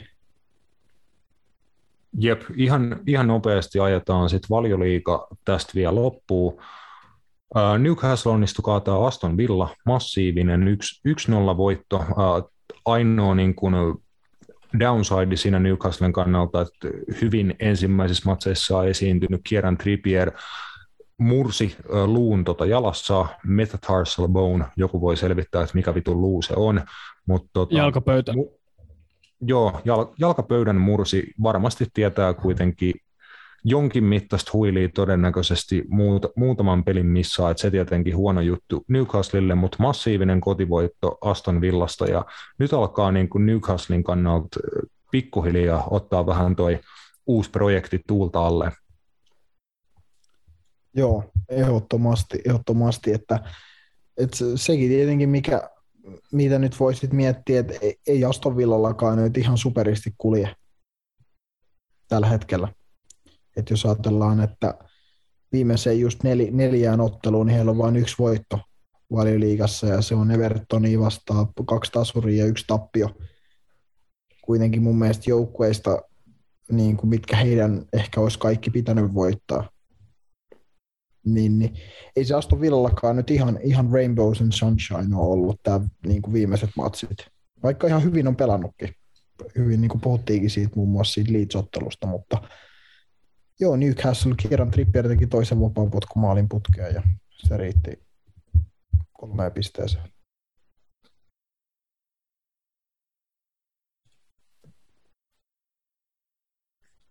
Viimeinen valioliikamatsi viikon lopulta eilen kaheks, eli sunnuntaina 18.30 Leicester isännöi West Hamia ja se oli kyllä isännille erittäin tär- tärkeä matsi, että mekin viime jaksossa Matias puhuttiin, että Brendan Rodgersinkin niskassa alkaa vähän paineet kasvaa ja hän oli jo vähän heittänyt omia kavereita bussin alle Nottingham Forest FA Cup-tappion jälkeen ja sen semmoista, että hyvin ei todellakaan alkanut toi, toikaan matsi, että ensimmäisen puolen ja Leicester oli kyllä melko heikko, heikko West Hamiin vastaan. Jared Bowen jälleen onnistui maalinteossa, että Isa Diopin tota, iso pallo linjan, linjan yli tavoitti Bowenin todella hieno viimeistely, että otti, antoi pallon pompata siihen juoksulinjalle ja pallo alas ja vasemmalla jalalla boom, kas, pallo Kasper Schmeichelin että Jared Bowen niin kuin on kierros kierrokselta kyllä vakuuttanut valioliigassa ja ei varmasti esim. Englannin maajoukkueen paikka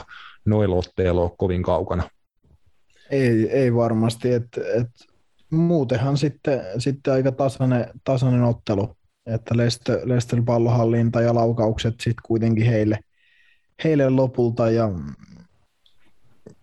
Ricardo Pereira oli pitkään voittomaalis kiinni. Mä, mä mietin, että hän on ollut koko kauden, onko se ollut loukkaantuneen taas. Olen... On ilmeisesti jo, että oli kuitenkin, ja viime kausi meni, eikö mennyt suurimmaksi osaksi loukkaantumisten takia pipariksi, että oli tosi tärkeä pelaaja Lesterille silloin kaksi vai jopa kolme kautta sitten, kun hän valioliigaan tuli, mutta on ollut vaikeuksia pysyä kasassa, varmasti tärkeä pelaaja Lesterin niin kuin loppukautta ajatellen. Joo, mutta tota, Craig Dawson taas otti vielä, vielä lisää ja ah, Craig Dawson on hieno pelaaja. Mä oon aina tykännyt siitä jotenkin, vaikka se on mun mielestä hirveän hyvä. Mutta... Sillä, sillä, oli to, sillä oli tosi klassinen tämmöinen äärettömän lyhyt sananen ottelun jälkeinen haastattelu, että luckily it went in. thanks. se niin kuin, piti hyvin lyhyenä kommentit, että ei ilmeisesti ollut kauhean tottunut antaa tota, maalintekijänä matsin jälkeishaastatteluun. Joo, tuskin, tuskin mutta tota, ei siinä. No, eihän toi West Ham käynyt vakuuta mun mielestä, että et ei, en mä, en mä tiedä, en mä jotenkin tottakaan joukkue kyllä haluaisi nähdä niin kuin mestarin liigasta tai missään edes niin kuin lähelläkään sitä mun mielestä. Ei, ei, se, ei, ei toikaan nyt liian hyvä joukkue ole mun mielestä, että, että hyvä nyt sinänsä, että Leicester sai Eston tasapelipisteen sen takia, että just, että ei sekään mun mielestä, just, jos Brendan Rodgers saisi muun muassa kenkää tai jotain, niin sekään nyt sit olisi ehkä tässä kohtaa kaikista fiksuin ratkaisu, koska no ei vaan olisi. Mutta joo, toikin Lesterille valitettavasti vähän tyypillistä, että he pysty niin kuin puol- vähän paransi heti siihen jo niin kuin ensimmäisen puolen loppuun kohti ja toiselle puolelle he tuli ihan erilaisena joukkueena ja pystyi niin kuin alkaa ottaa peli omaan kontrolliinsa. Et enimmäkseen eka puokki meni kuitenkin West Hamin kontrollissa. West Hamilla oli paremmat, paremmat paikat siinä, mutta matsi kyllä kääntyi Lesterille. Mutta sitten tosiaan lisäajalla se Greg Dawsonin maali syntyi eriko, erikoistilanteesta ja niitä Lestö on koko kauden puolustanut äärettömän huonosti. Et heillä on paljon mennyt paljon maaleja omia erikoistilanteista ja se on semmoinen juttu, että jos sä säännöllisesti, säännöllisesti annat kaverille maaleja kulmista, vapareista ja muista, niin se kyllä näkyy, näkyy sit siinä pistesaldossa, että ei huippujoukkueet ole niin kuin huonoja erikoistilannejoukkueita, melkein niin kuin järjestäen huippujoukkueet on, että sitten kun se peruspelaaminen – pelisuunnitelma, pelimalli on niin kuin korkealla tasolla ja kaikkien pelaajien takaraivossa, niin sitten voidaan alkaa panostaan ja harjoitteleen tämmöisiä spesifiä juttuja, kuten niin kuin erikoistilanteita ja se on ollut Rodgersin joukkueen ongelma ihan Liverpool-ajoista asti. En muista, oliko Swansilla ongelmia erikoistilanne puolustamisessa, mutta Liverpoolilla ainakin oli Rodgersin alaisuudessa, niin en tiedä mikä siinä on, että he on kokeillut kaiken näköistä miesmerkkausta, aluepuolustamista ja ka- niiden yhdistelmää, kaiken näköistä on kokeillut, mutta ei ole esimerkiksi totakaan asiaa vielä, vielä saanut kuntoon. Et toki se ei aina pelkästään valmennuksesta ole, että siinä voi sitten katsoa, että onko heillä semmoisia pelaajia, jotka niin kuin pärjää noissa tilanteissa. Ehkä ei. Mm, niin, niin näin, näin, se voi olla. Että, että en mä tiedä. Mä en, mä, mä, mun täytyy myöntää, mä en ole niin tarkkaan tuohon Lesterin erikoistilanne pelaamiseen niin kiinnittänyt huomioon, mutta, mutta joo. Joo, ja sai siitä muun muassa Monday Night Footballissa Jamie Carragherilta ja kavereilta kyllä aikamoisen ripityksen tällä viikolla. Tällä viikolla kyllä, että ei kun eilen taisi olla Skyn sunnuntai-lähetyksessä sittenkin. Mutta joo, valioliiga t- tältä erää siinä, no No eiliseltä Liverpool haki 1-0 voita Burnleystä, ei siitä sen suurempaa mainittavaa. Varmasti Liverpool yksi heiko, heikoimpia esityksiä tällä kaudella valioliigassa, mutta riitti, riitti kuitenkin vierasvoittoon ja sillä sipuli. Uh, Napit edellä on itsenäinen ja turkulainen jalkapallomedia. Sitten uh, kohti Espanjan La Ligaa. Siellä Barcelona meinas Matias kärsii tappion Espanjoliin vastaan paikallistaistossa, mutta pystyi lopulta siitä tasapelin sitten West Hamin tavoin pelastamaan, ja samoin lukemilla itse asiassa 2-2 tasapeliin päättyi Barcelonan paikallinen. Joo, tuttu, tuttu mies tasotti ottelu Luke de Jong. Hieno, hieno puska. Siis legit munkin reaktio oli toi, kun mä katsoin aamulla. Mä en kattonut sit peli ihan loppuun asti niin kun mä näin, että Luke Dion oli tosta, niin mulla oli ihan sama reaktio. Mä vaan hymähdin. Ähm, joo, ei mitään. Adama Traore hienosta keskityksestä Luke de Jong tota, puski, puski itse asiassa aika, aika laadukkaan puskun. Et, et, jossain se Ronald Koeman oli ihan oikeassa, kun sanoi, että Luke de Jong on ihan hyvä perä päällä. Et se, on, se on ihan totta. Se on ihan totta ja, ja, ja hänkin voi itse asiassa olla, vaikka hän nyt kaikkiaan on, mäkin olen kritisoinut Luke Diongia niin kuin paljon, eihän mikään huippujalkapalloilija nyt olekaan, tai siis semmoinen nyt ihan huippuhyökkäjä, mutta hän, hän voi olla tuommoisesta niin vaihtopelaajan roolissa yllättävänkin arvokas, kun jahdataan voittomaalia tai, tai tota, tasotusmaalia, niin kun hän on kuitenkin siellä boksissa äärimmäisen hyvä hyökkääjä ja älykäs, älykäs hyökkääjä, niin, niin hänestä voi olla yllättävän paljonkin apua. Ja, ja nyt varsinkin kun häneltä itseluottamustakin on, on, mutta oli yllättävän kuuma derby siis siinä mielessä, että oli niinku tosi täytyy sanoa, että oli niin kuin fiilistä. Oli semmoista niin kuin tunnetta mukana, mistä mä olin yllättynyt kyllä. Ne, miksi mä sanoin, että mä olin yllättynyt? En mä nyt ollut ehkä yllättynyt, mutta sillä tavalla yllättynyt, että, että kuitenkin ei noissa peleissä, nyt vaikka toikin on paikallisottelu, niin mitään hirveitä hirveit vääntöjä on nähty, mutta nyt siellä nähtiin muun muassa kolme, kolme punaista korttia, punaista korttia tuossa matsissa ja, ja tota, Joo, että lis, lisäajalla äh, Esp- Espanjola pelaaja Nico Melamed ja Gerard Pique ilmeisesti on ollut jonkinmoisella nokkapokalla, kun täällä on tota, live-tuloksissa muun muassa keltaisen kortin syynä tappeleminen. Et siellä, siellä on vissiin ollut jonkinnäköinen torikokous ja Melamed ja Pique saanut sit molemmat toisen keltaisen kortin siinä ja lentänyt suihkuun. Sitten vielä ei kentällä ollut pelaaja Manu Morlanes – Espanjol-pelaaja on saanut sitten penkiltä ilmeisesti vielä punaisen kortin. Et siinä on loppuun, loppuun ollut vähän hässäkkää vissiin. Joo, siellä nyt oli Pike ja Melamed nahisteli. Pike muutenkin on, on, ei ole ehkä nyt ihan Espanjol, Espanjol pelaajien tai, tai Espanjol kannattajien suuressa suosiossa. En mä nyt tiedä, onko oikeastaan Gerard Pique kenenkään muun kuin Barcelona kannattajien suosiossa tuolla Espanjassa. Espanjassa niin kuin hänen, hänen kommenttiensa sun muun niin kuin puolesta, mutta joo, Pike on yleensä aina aika niin kuin etuosissa, jos tuolla jotain painia näissä Espanjan otteluissa tapahtuu. tapahtuu. Hän on kyllä aina muistuttamassa niin kuin Espanjalin pelaajia pikkuveljen asemasta sit kaikilla puheillaan ja huuteluillaan, mitä hän tuo, mitä hän tuo kentän niin kuin jakaa. Öö, Joo, Manu Morlainen sai punaisen sen tasotusmaalin jälkeen ilmeisesti protestoinnista. Siitä täytyy sanoa, että, että Adama Traore on ollut aika hyvä. Oli eilenkin tosi hyvä. Et nyt kahteen peliin kaksi maalisyöttöä. Ja kyllä täytyy niinku rehellisesti sanoa, että on se kyllä tuolla, niinku, se on aika väkivaltainen pelaaja tuolla niinku, silleen, ei sillä tavalla kirjaimellisesti, mutta, mutta sellainen, niinku, että se on, se on mies tuolla Esp- Espanjassa silloin niin kuin siis, eihän noin espan, espanjalaiset niin kuin noin ladikapelaajat, niin eihän vittu mitään jakoista vastaa. Se on niin kuin fyysisesti ihan eri gameissa. Valioliigassa ehkä vielä, niin kuin, no sielläkin oli harvalla, mutta siellä saattoi vielä jollain, mutta eihän tuon vittu ole kellään. Siis jos se halutat palloa pitää, niin se voi pitää. Ja mm, se mut... on ollut ihan hyvä.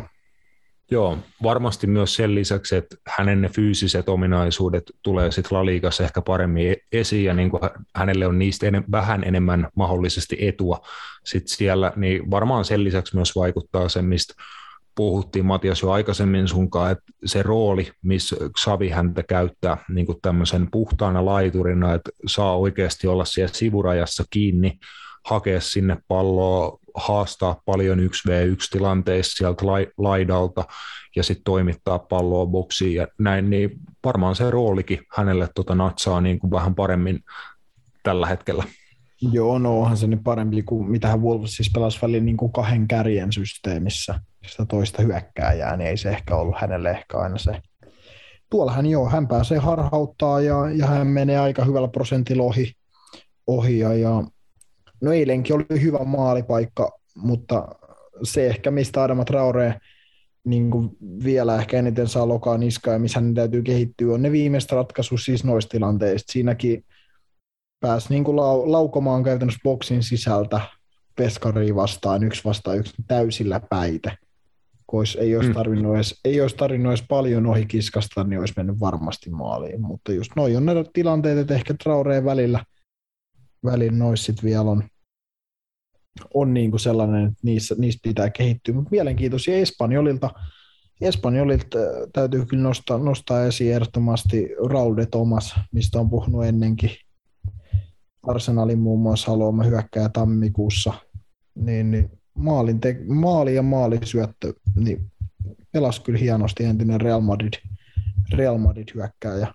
Et, et, on niinku, tos on kova, kova pelaaja et, niinku kyllä, ja uskon, että isompiin ympyröihin siirtyy ensi kesänä. Joo, mielenkiintoinen nimi, nimi pitää silmällä. Sitten muita La Liga-matseja ei tullut Matias tylsää, tylsää tota Madridin mikä esikaupunki derby vai mikä, mikä lie, tota, kun äh, Tiko oli Hetafe vieraana. Et, äh, sieltä oli seitsemän maalin trilleri ja Tiko vei sen neljä kolme nimiinsä. Et se ainakin meikäläisen kyllä yllätti, kun ton tuloksen tsekkasi, että siellä on ollut maalibilet. Joo, Atletico johti 2-0 sitten vartissa tai 12 minuutissa. Hetafe meni 3-2 johtoon. Ja sitten ennen puoliaikaa vielä Korrea tasotti kolmeen kolmeen. Felipe suoraan punaiselle suihkuu sitten tokalla puoliajalla ja Hermoos on saksipotkulla. Sitten tota, Atletico voitti. Täytyy sanoa, että en usko, että Diego Simeone tästä on hirveän ylpeä. Enkä, enkä usko, että Diego Simeone tästä nyt on hirveän tyytyväinenkaan, miten tämä ottelu taas meni. Taas yksi punainen kortti mitä Atletikon peleissä nähdään mun mielestä muutenkin ihan, ihan liikaa. Ja, ja paljon menee omiin. Paljon menee omiin, ja niin kuin sanoit, että tässä on se Manchester Unitedin kauden hopea reunus. Et, et jos niille menee omiin herkästi, niin kyllä menee noillekin. Ja, ja e, en mä tiedä, siis toi Atletico on vähän, vähän mun mielestä niin kuin jotenkin tullut sen oman saagansa ja sen ympyränsä niin kuin loppuun omalla tavallaan. Että mun mielestä mm. Nyt vähän Tosiaan. mennään niin kuin toista kierrosta, niin sanotusti mun mielestä vähän. Vikaa, vikaa valssia ehkä Sime, Simeonen osalta Atletikos mahdollisesti. Tosiaan aika epätyypillistä Atletiko, niin kuin monesti ollaan jo nostettu, että tuossa meni taas 12 minuutin sisällä kolme maalia omi, että Borja Majoralin tota, tasotusmaali ja sitten kaksi rangaistuspotkua viiden minuutin sisään. turkkilainen Enes Unal laittoi ne molemmat verkkoon. Verkkoon sitten rangaistuspisteeltä, mutta Tikko jo onnistui ton, ton sitten niin sankaritekojen avulla kääntää, mutta ei nämä niin varmasti just peliesitys jätti aika, aika paljon tota, niin toivottavaa Simeonen mielestä varmastikin. On, ja, ja, ja niin se on, että Luis Suoreskin epäonnistui ihan alussa rankkarista. Joo. Hän epäonnistui. Että siellä... No joo, niin kuin sanoin, että en usko, että Diego Simeone, jos yhtään hänen, hänen niin kuin periaatteitaan jalkapallossa tai joukkueita on kattonut, niin ei varmaan ole ylpeä. Hänen joukkue voittaa 4-3. Että ei ehkä ihan kuin, hän voisi sanoa, niin kuin, että mun jo, hyvä, että voititte, mutta mun joukkue ei voita näin. Että se on ehkä, ehkä se mitä niin tuosta eniten jäi käteen. Kyllä. Sitten tosiaan meidän kummijoukkue Real Betis oli taas ko- kovassa formissa heille 4-2 voitto Levante vieraana. Siellä muun muassa Nabil Fekir iski pari maalia ja tota, uh, muun muassa Arsenaaliin hänetkin tuossa tammikuussa yhdistetty Bill Carvalho teki maali ja Fekirin avausmaaliin maalisyötä. Joo, Betis tota, baahtaa tällä hetkellä vahvasti kohti mestarien liikaa ja se on hieno, hieno juttu. En tiedä, onko, onko siellä, siellä koskaan ollut. Mun mielestä se olisi jotenkin hienoa, no ei se olisi hienoa, mutta se olisi jotenkin niin kuin vähän koomista. Jos miettikää, että jos Hector Belleri lähti Arsenalista ja Betis menisi mestarien liikaa, mutta Arsenal ei pääsisi. Mm. Se olisi mun mielestä jotenkin tosi omituista, mutta tavallaan tosi hienoa, en mä tiedä. Toi Levante on ihan kyllä kans sit semmoinen niin kuin tiedätkö, kun on, on, on, niin kuin, on niitä, kun baareissa on niitä semmoisia, mihin saa lyödä kilpaa, joka lyö kovita. niin toi Levantekin on ihan just sellainen, silleen, että jos, jos, jos haluatte niin katsoa yhtään, että minkälaisia matseja ne on tällä kaudella pelannut, paljon niiden peleissä on tehty maaleja. Heillä on, mä voin tästä, jos mä nopeasti nyt katon, niin heillä on pelejä, no tässä nähdään Levante Real Madrid 3-3, Espanjan Levante 4-3, Valencia Levante 4-3 ja nyt 4-2. Sitten on 3-0 tappio, 5-0 tappio, Sevilla voitti ne 5-3, Barcelona 3-0, sitten joku 4-2-2 tasapeli. Siis toi, siis toi on just semmoinen joukko, että sä voit vaan, tiedätkö, käytännössä käydä kilpaa vetää nippataa tällä hetkellä, ei siinä, ei siinä ole niin kuin enää mitään. Se on vaan, että kuka, kuka niin kuin voittaa eniten tai kuka tekee eniten maaleja. Saletit kolme kaappia melkein saat, kun menet pelaa suoraan Levantteen vastaan. Että... Joo, Leva, Levantelle on tosiaan 23. La Liga-matsissa mennyt 50 kaappia omiin, eli yli pari maalia per matsi omiin, ja sitten on tehnyt sen tasan 23, eli yhden per matsi itse, että sillä ei kauhean pitkälle pitää yksi voitto, kahdeksan tasapeli Levantel tällä kaudella kasassa, että todennäköisesti tota, ei pelaa La, Ligaa ensi kaudella, mutta Betisin naapuri Sevilla onkin vielä sitten äh, heitä kuitenkin edellä sarjataulukossa, eli Sevilla kakkosena, äh, seitsemän pistettä naapuriaan Real Betisi edellä ja sitten neljä pistettä taas sarjakärki Real Madridin perässä.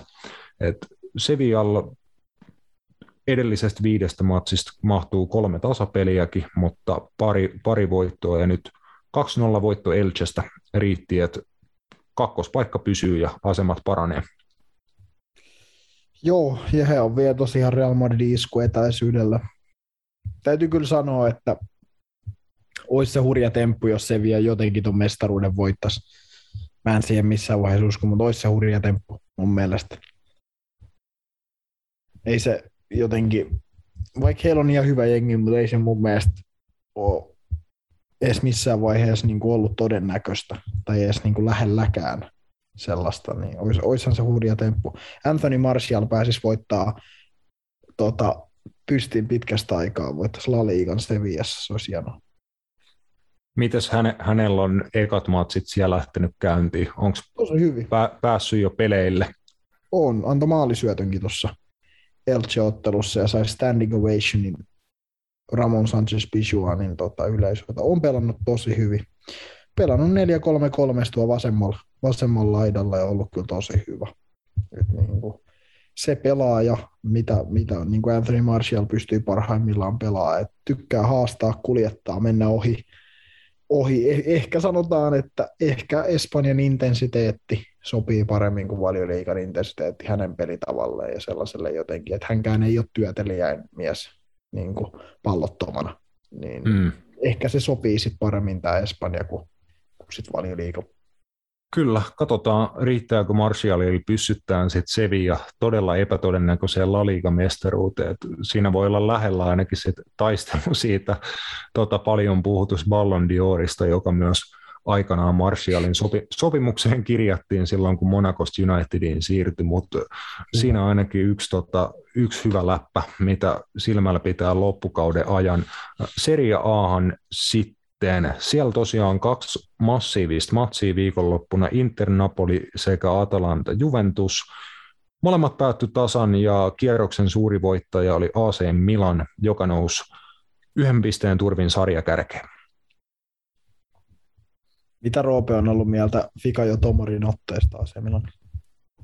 Nyt on kyllä pakko sanoa, että en ole nähnyt minuuttiakaan. Tätä oli tämmöinen testi, että oot sä vielä niin kuin paikalla. Kyllä mä täällä hengaan. Entä Giroudi? No en ole kyllä sitäkään nähnyt minuuttiakaan. Hyvin se on näyttänyt niin pärjäävän statistiikan valossa, mutta... Entä Bakayoko? No mä en edes halua tietää. Jolo mä, unohdin, mä unohdin, että se on pelannut Chelseassa. Se oli, se oli, kyllä, se oli kyllä kaunista settiä, muistan vielä. Se, siellä on pelannut monta velhoa, jotka on unohdettu. Siellä on kyllä pelannut liikaa velhoja siis.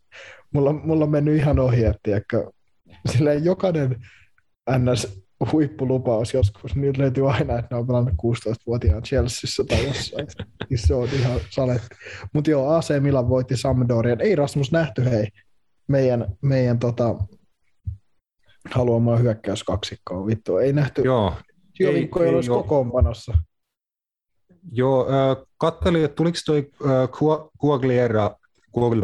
Kuagliera, mä en pysty sanoa sitä nimeä, tuliko se, kent, se, tuli, se tuli kentälle? Joo, joo, tuli, tuli kyllä, joo. mä, mä, muistan, Rasmus joskus sanoi, että tuossa Sampdoria on kyllä ehdottomasti seksikkäämmän nimenomaan pelaaja Ronaldo Vieira. Joo. Niin, niin, hän tuli myös, sit, myös kentälle tuota, tokalla jaksolla. Ähm, Mä muuten googlettelin sitä tyyliä, olikohan eilen illalla vai koska mä googlettelin sitä, että on, onko tämä joku Patrick Vieran poika, jolla on annettu nimeksi Ronaldo, mutta ei. Se oli tota, Ronaldon ja Patrick Vieran yhteistuotos. Joo, se oli Guinea-Bissaulainen pelaaja, ja tosiaan Guinea-Bissaussa puhutaan ilmeisesti aika paljon Portugalia, niin Joo. hän on niin kuin portugalinkielinen kaveri, että sieltä tulee se Ronaldo-nimi, ja tota, niin kuin Viera oli sitten vaan sukunimi. Mutta otin tästä selvää eilen, kun oli niin hau- hauska nimi. Joo, äh, mutta kyllä Rafael Leo on maalilla AC Milan voitti ja, ja, ja tä- täytyy kyllä rehellisesti sanoa, että nyt kun, nyt kun mennyt siis ihan ohi, ketä tuossa AC Milanin avauskokoonpanossa on, niin on, on, ainakin tuo hyökkäysnelikko on kyllä aivan hirveän näköinen mun mielestä, mutta Leo, Leo Diaz, Messias ja Giroud. joo, joo. Et Ja tos, tosiaan siltä nyt ei kauheasti tuossa matsissa tulivoimaa löytynyt, että Leo teki maalin, mutta maalisyöttö tuli tota, maalivahti Maignaanilta. Et Joo, ei, ei, ja täytyy kyllä sanoa, että toi on just, että Italiassa toi näköjään riittää sit, että, että tota, tuolla hyökkäystrio voi tavallaan vetää liigan kärjessä, mutta joo, AC Milan, AC Milan nousi vastoin monia ehkä meidän koko podcastin odotuksia liigan kärkeen, tosin Interillä se peli vähemmän vielä sitten taskussa. Joo, äh, Inter tosiaan pystyi tasoittamaan Edin Tsekon toka, tokan puoliajan maalilla Napoliin vastaan, kun Lorenzo Insigne rankkari osumalla oli eka Napoli mennyt seitsemän minuutin kohdalla jo, johtoon, että yksi ykkönen siitä, ja samanlainen nähtiin sitten tosiaan Atalanta ja Ju, Juventuksen välillä myöskin. Siellä nähtiin ainakin yksi ihan pirun komea maali, että Ru- Ruslan Malinovski vapaa potkuosuma, että sai pienen siirron kaverilta siinä vapaa potkus tota, kantsusiirron ja siitä sit liikkuvasta pallosta pamautti niin kuin koko sielun, sielunsa kyllyydestä pallon, pallon verkkoon, että se oli tosi hieno vapaa potkuosuma. Joo, ei onnistunut Juve. Juve kaataa Atalantaa ja eipä siinä Danilon lisäaika maalilla tasotti, että sitä hyökkäystrioa, mitä, mitä mä vähän tuossa, tai me pohdimme Frans, Fransin kanssa silloin tuo FPL-podcast yhteisjaksossa, että Dybala, Vlahovic, Morata on siihen nyt käytetty. Mm. Morata, Morata laidalla Dybalan kanssa ja Vlahovic biisit. Mä oon edelleen sitä mieltä, että että et tollasenaan niin toi ei välttämättä ole ihan timanttisin, että et jos sä pelut Morataakin laidalla, niin, niin no, ei ihan huonoa. Ehkä hänen niin kuin, tietyt ominaisuudet pääsee paremmin oikeuksiin siellä, mutta ei toi nyt siltikään ole mikään, mikään tuohon tollasenaan ehkä kaikista paras. Mutta joo, ja, ja Atalantalla uusi hankinta Jeremy Boga oli pir- pirteä. Yllättäen sekin on pelannut Chelseassa. Ää, Kuka on Juventuksen numero 38 Ake, joka on tullut kentälle? On sille Marley Ake. Okei, okay, selvä. Meidän sieltä onko Nathan Ake siirtynyt jo Juventukseen tässä jossain. Ei, ky- kyllä se pelasi City-paidas lauantaina. Joo, Joo mutta eipä tossa, eipä tossa, että tossa olisi ehkä ollut Juventuksella sanotaan pieni sauma tulla vielä messiin tuohon tohon kamppailuun, niin kuin tosta Skudetosta, jos olisi tän nyt voittanut, koska Inter ja Napoli muun muassa tiputti pisteitä, mutta kyllä se taisi sitten sit taas mennä, mennä siinä. Joo, tosiaan hyvä, hyvä seriaan kannalta, että siellä on nyt kunnolla title race käynnissä ja AC Milan taas pienen niin kuin ajan jälkeen takaisin siellä kär, kärkipaikalla, missä alkukaudestakin jonkin aikaa oli. Sitten Bundesligaa, no hei, meillä meni Matias ihan vihko taas niin kuin vaihteeksi, mutta tota, toi Joo. titu, tituleerattiin niin kuin ihan kuolettavan tylsäksi Bundesliga-viikonlopuksi, mitä ei niin kuin aivoissa ollut enää riittänyt, ja sen ennakoimaa. Kai mä taisin jonkun pienen läpän heittää Bochumista, että jos Bochum hakee yllätysvoiton Bayernista, niin en kyllä uskonut tota niin kuin sekuntiakaan omiin sanoihini siinä, siinä kohtaa, mutta näytti, että homma lähtee aika normaalilla tavalla käyntiin. Yhdeksän, yhdeksän minuuttia oli pelikellossa, Robert Lewandowski laittoi Bayernin johtoon. Yleensä niin kuin se meinaa sitä, että tämä oli aika lailla tässä. Vie pari, pari maalia lisää taululle ja sitten pelaillaan matsi loppuun. Bayern voittaa, kiva kiitti ja hei.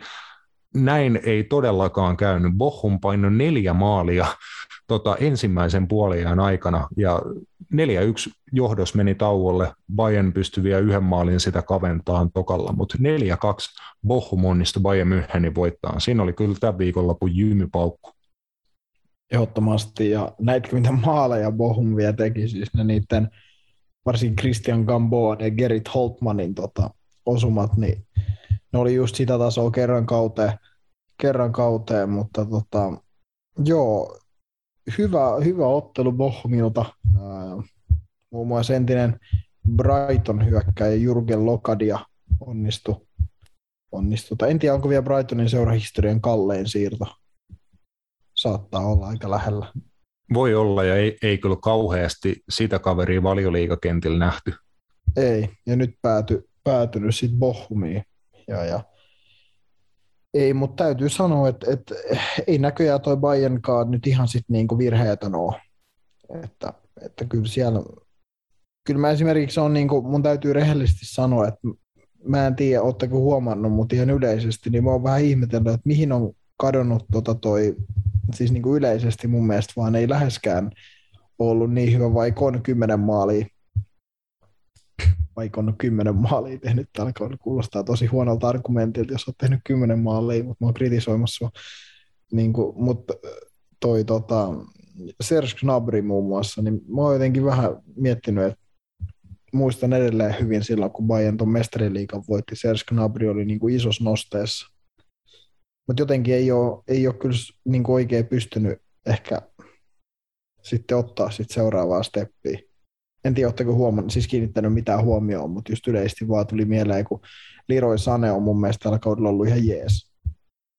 Mm. Mutta sitten mut sit taas niin kuin Gnabry ei mun mielestä todellakaan ollut läheskään sillä tasolla ehkä millä. Niin, mä en tiedä, Bayernin kohdalla niin kuin hämää jonkin verran se, että heillä tulee just Bundesliigassa niitä matseja, mitä he voittaa niin kuin 5-6-0, ja heidän mestarien liigan tyyliin niin kuin koko alkulohkovaihe oli aikamoista paukuttelua, että siellä saattaa tulla sellaisia matseja, että knabrit ja kaverit iskee, tiedätkö, hattutemppuja ja niin kuin kaikki onnistuu, vastustaja on vähän niin kuin luovuttanut jo ja niin kuin pelailee vaan pelailee vaan siitä, että koska päästään kotiin, niin ehkä toi saattaa olla koko niin kuin Bayernin ongelma muutenkin, että he ei ihan koko aikaa pysty sitä suoritustasoa ja keskittymistä pitään niin kuin ihan siellä korkeimmalla tasolla, koska niin kuin heillä on liikaa vaan matseja, jos tasoero on liian iso heidän puolelle, niin ehkä, ehkä se on sitten ongelma niin kuin motivoituu ihan jokaiseen matsiin näin ei tietenkään saisi olla, se on vaan niin kuin inhimillistä, että jos sä oot liian ylivoimainen, niin ehkä se sitten jossain vaiheessa näkyy, näkyy vähän tämmöisenä niin kuin kevyt, kevytkenkäisyytenä.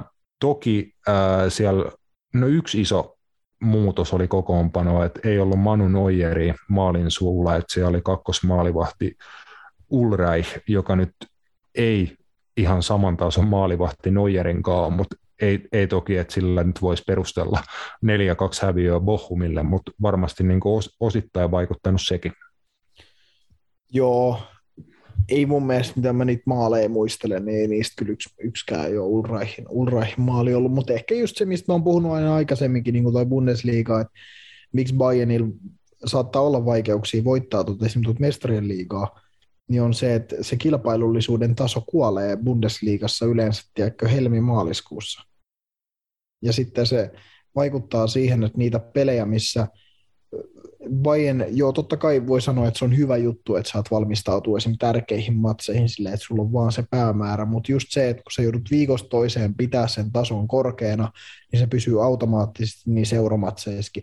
Mutta jos sulla on semmoinen, että sä oot voittanut just maaliskuun puolesvälistä, liikaa, jos on kymmenen kierrosta, sä vaan höntsäilet, ehkä menee, ja sä oot vähän silleen, että joo, vähän rotaatioa ja tuossa on Lewandowski huulla nyt viimeiset neljä peliä, kun meillä on toi tärkeä mestariliikapeli tulossa tyylillä, niin ei se ihan sormiin napsauttamalla vaan sitoo silleen, että nyt pelataan taas niin korkean levelin fudista. Niin, niin esimerkiksi se, mitä, mitä mäkin olen niin miettinyt, että et just esim. silloin kun Bayern voitti mestariliigan, niin mä näen, että se turnaussysteemi oli varmaan niille vitu hyvä. Että ne pela, pelit pelattiin puoliväliristä eteenpäin, niin yksi osa sinne vitun tiheeseen tahtiin, niin he, heillä pysyi se keskittyminen koko ajan ja heillä ei ollut varaa droppaa sitä leveliä tai olla just silleen, että no meillä on Greuterfurt himastossa, niin voidaan tiedäkö, peluttaa Chupomotingin oikein pakkina tyylillä.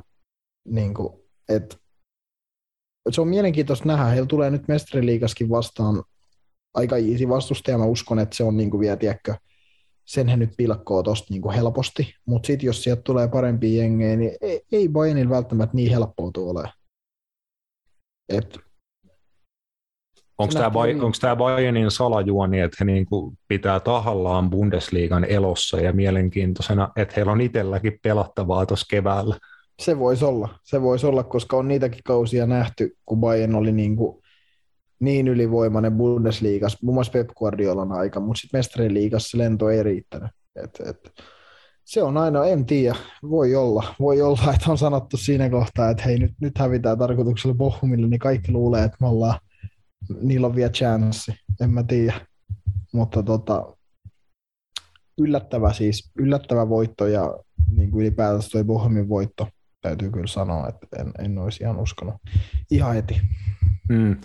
Bayern, on, Bayern on kuitenkin äh, viides ottelus tämän kauden Bundesliigassa jo pudottanut pisteitä, että neljä tappioa, yksi tasapeli 22 matsissa, että se on Bayernin tasolle kuitenkin niin kuin, on he vähän antanut siimaa. Silti heillä on kuuden pisteen johto niin kuin Dortmundiin nähden, mm. nähden tosiaan, että vaikka he si- siimaa antaa, niin ei kukaan nyt siinä ihan, ihan niin kuin hajuetäisyydellä kuitenkaan ole. ole mutta on toi nyt silti parempi, että se on vaan kuusi pistettä se ero, kun että se olisi tässä vaiheessa vaikka niin kuin reippaasti kaksinumeroisissa ero. Joo, joo, ehdottomasti. Ja on se niin kuin me ollaan Bundesliigasta aina puhuttu, että se taso ja se kilpailullisuuden taso siellä ei välttämättä ole ihan niin kuin korkeinta mahdollista Euroopassa. Niin, niin se on ihan hyvä, että se pysyy elossa. Mä näen, että siitä on koko liikalle hyötyä ja se Imagolle. Joo, nyt tosiaan RB Leipzig pystyi nousemaan myös top neloseen voittamalla Kölnin tuossa perjantai-iltana 3-1, ja he on nyt neljäntenä seitsemän pistet Bayer Leverkusenin perä, perässä ja tasapisteistä tosiaan takana tulevien Hoffenheimin, Freiburgin ja Union Berliinin kanssa. Et siinä on kyllä tosi tasainen nippu, nippu siinä niin kuin Bayer Leverkusenin ala, alapuolella. Dortmund onnistui eilen tosiaan äsken mainittu Union Berliini vierasottelus kaataan 3-0 ja vahvisti asemiaan tuona sarja kakkosena, mutta se bulista tällä erää katsotaan sitten tuossa loppuviikon jaksosta, että tota, nyt ei ole varaa skipata sitten bu- buliviikon loppuun, vaan kaivetaan sieltäkin ennakoitavat ma- matsit ja näin. Pikku breikki vedetään sitten kovaa loppuun vielä mestarien liiga ennakot tosiaan tiistai- ja keskiviikon neljännesvälierä matseista. Varatkaa vittu pendolino, varatkaa luotijuna, tehkää ihan vittu mitä vaan. Suomi menee kisoihin! Joo, ja Robert, mä meinasin unohtaa sun tähtihetken. Niin... Siksi mä olin hiljaa, mä olin kat- tota, surullinen. Mm, tota, mä tuon iloa sun elämään, mä keksin aivan mahtavana tota, Aastin silloin, eli Eli, eli kun Mestariliikan pudotuspelit käynnistyy, niin etsitään ensi kauden Euroopan osallistujaa ää, tota, noihin seura- seurajoukkueen MM-kisoihin. Chelsea tosiaan viime kauden mestarien liiga voittajana siellä. Pari matsia huikean turnauksen tota, kävi vetämässä kaato välieräs Al Hilalin ja sitten finaalimatsissa oli vastassa Bras- Brassijoukkue Palmeiras. Se ei Roope ilmeisesti ollut elämäsi jännittävin, laadukkain tai viihdyttävin jalkapalloottelu. Joo, ei se kyllä laskeutunut mihinkään noista mainitsemistasi kategorioista. Että aika tyhjä ontto. Ei jotenkin saanut itse katsojana niin kuin itse sytytettyä niin kuin tohon fiilikseen. Mikä sitten sai sytyttää siihen, oli ne Pal- Palmerasin kannattajat, että niille toi oli niin kuin elämän ja kuoleman asia. Tämä on toi niin kuin sinänsä ihan hyvä formaati noille muiden maanosien niin kuin mestareille ja näille, niin tämmöinen showcase näyttää taitojaan niin kuin maailman parhaita vastaan. Mm, ja niin kuin pääsee näkemään jalkapallokulttuuria niin kentällä kuin se ulkopuolella myös sit muista maanosista. Että totta kai jalkapalloa pelataan äärettömän paljon niin kuin muuallakin kuin Euroopassa, vaikkakin nyt niin kuin globaali huomio yleensä keskittyy eurooppalaiseen futikseen, mutta joo, sen puolesta niin kuin on tuossakin turnauksessa mun mielestä niin kuin ehdottomasti puolensa. Tuolle naureskellaan mun mielestä välillä vähän turhaa, mun mielestä tuolla Englannissa media tykkää harrastaa tuon turnauksen vähättelyä. Muun muassa tänä viikonloppuna just Sky Sportsin lähetyksessä tota, studioisäntä Jeff Stelling sanoi, että niin kuin, it's absolute nonsense, ja vai mitä nyt sanokaan tästä turnauksesta. Että... Niin, mutta ne nyt ajattelee niin kuin sen oman niin kuin ideologiansa puolesta, että heidän mielestään ei ole niin kuin mitään hyvää jalkapalloa muualla kuin Euroopassa tai, tai niin kuin semmoinen kuva siitä on, niin, niin kuin tulee. Totta kai tuossa on niin kuin huonot puolensa, että miksi tuo järjestetään ja mihinkin aikaan ja missä niin mm. paikassa. Ja nythän oli Saudi-Arabiassa, joka on vähän siinä te- terveempikin skeptikko osaa niin kuin haistaa, että mikä on syynä, mutta kyllähän niin kuin kaikkialle, kaikkialle on hyvä tuoda niin kuin jalkapallo ihan, ihan niin kuin joka ikiseen maahan ja sitä näkyvyyttä näistä kasvatetaan, vaikka onkin nyt maailman suurin laji. Mä näen vaan, että mun ongelma tuon turnauksen kanssa on se, että kun se on tavallaan niin kuin seurajoukkueiden maailmanmestaruus, niin mä uskon, että ihmisillä on se ongelma, että, että jos Palmeiras olisi voittanut, niin olisiko ne maailman paras seurajoukkue, niin, mutta se on se ajatus, mikä ihminen rakentaa niin kuin omassa päässään. Niin kuin ne lukee noin sanat, että on seurajoukkueiden maailmanmestaruus, ne on silleen, että niin, niin, täällä, mutta, täällä on vaan maailman parhaat. Niin, niin, niin, niin, mutta sillähän se on brändättykin sillä tavalla, että täällä on maanosien parhaat joukkueet. Sitten mä oon vähän silleen, että joo, mä, mä tiedän kyllä, mikä ton niinku turnauksen idea on, ja mä ymmärrän, mutta just mullekin, mullekin vähän toi turnaus on tiedäkö silleen, että hei, tarvitseeko tätä nyt järjestää tietyllä tavalla? Siis siinä mielessä, että et jos eurooppalaiset joukkueet haluaa, niin ne voittaa ton aina. Jos ne vaan haluaa. Se on ihan selvä. Ihan sama, kuka sieltä tulee vastaan, tiedätkö? Mm. Niin, niin, sen takia mun mielestä on vähän turha turnaus. No voi, voi, voi olla, että lähiaikoina päästään katsomaan tuota turnausta enemmänkin, että onhan niitä huhuja ollut, että tätä alettaisiin pelaan kesäisin niin kuin tämmöisenä jonain pari viikon turnauksena, että siellä olisi enemmänkin eurooppalaisia mukana, että niinä vuosina, kun ei ole tota, MM-kisoja tai jotain niin kuin, tota, maajoukkueiden kansainvälisiä MM-kisoja, niin sitten pelattaisiin näitä niin kuin vuorovuosina tai jotain, että onhan tällaisiakin suunnitelmia Fifalla ollut, ja tota, itse on ainakin vahvasti sitä mieltä, että niin kuin eliittijalkapallon niin kuin matsikalenterista, vuosikalenterista, sieltä pitää saada matseja pois, ei lisää. Että Se on ollaan pit, pitkä Toi olisi joku... vielä hölmö, hölmömpää, jos tuommoinen. Mm. Et, mun mielestä siinä, siihen, siinä katoisi vielä enemmän pointtia siitä, että jos sä tuot sinne vaikka, tiedätkö, seitsemän Euroopan parasta joukkoa, jos sä muista maista, niin eihän ole mitään vittu jakoa. Ei mitään jakoa. Mm. Se on sama kuin sä laittaisit, tiedätkö, veikkausliigajengejä pelaa valioliigajengejä vastaan. Ei siinä ole vittu mitään järkeä. Mutta hel- helpolle ei Roope tosiaan se voitto Chelsealle Palmeirasista tullut, että piti jatkoajalle asti mennä 0-0 tilanteessa ja siellä sitten Kai Havertzin rangaistuspotkusta syntyi se voittomaali, mutta se ei ollut ehkä se mielenkiintoisin asia siinä, vaan oikeastaan se niin kuin johdatus siihen rangaistuspotkuun, kun Chelsea-kapteeni Cesar Aspilicueta kävi poimiin pallon käsiinsä ja niin kuin koko maailma Palmeiras-pelaajia ja tota, koko paikalla ollutta yleisöä mukaan lukien kaikki niin kuin tuntui luulevan, että Aspilicueta ottaa pallo ja menee laukoon rankkari. Palmeiras-pelaajat yritti niin kuin päästä hänen pääkopaan sisälle, vähän kuumentaa häntä ja näin, mutta tosiasiassa Aspilicueta vaan osti aikaa, että Kai Havertz sai niin kuin kaikessa rauhassa keskittyä siihen tulevaan rangaistuspotkuun, ja sitten Aspilicueta antoi hänelle pallo. Havertz pääsi täysin ilman häiriötekijöitä, rankkari antaa, ja laittoi siitä pallon pussiin. Et se oli Aspilicuetalta tämmöistä niin kuin jalkapallopsykologiaa ja niin kuin johtajuutta parhaimmillaan. Kyllä, iso kapteenin muuvi. Sen verran korjaan, että jatkoajalle mentiin 1-1 tilanteessa, ei 0-0 tilanteessa. Ah. Lukaku Sorry. oli päässyt tekemään maalin toisessa pelissä putkeen ja sitten Veiga tasotti Palmeerasille yhteen yhteen rangaistuspotkusta Thiago Silvan Joo. käsivirheen jälkeen.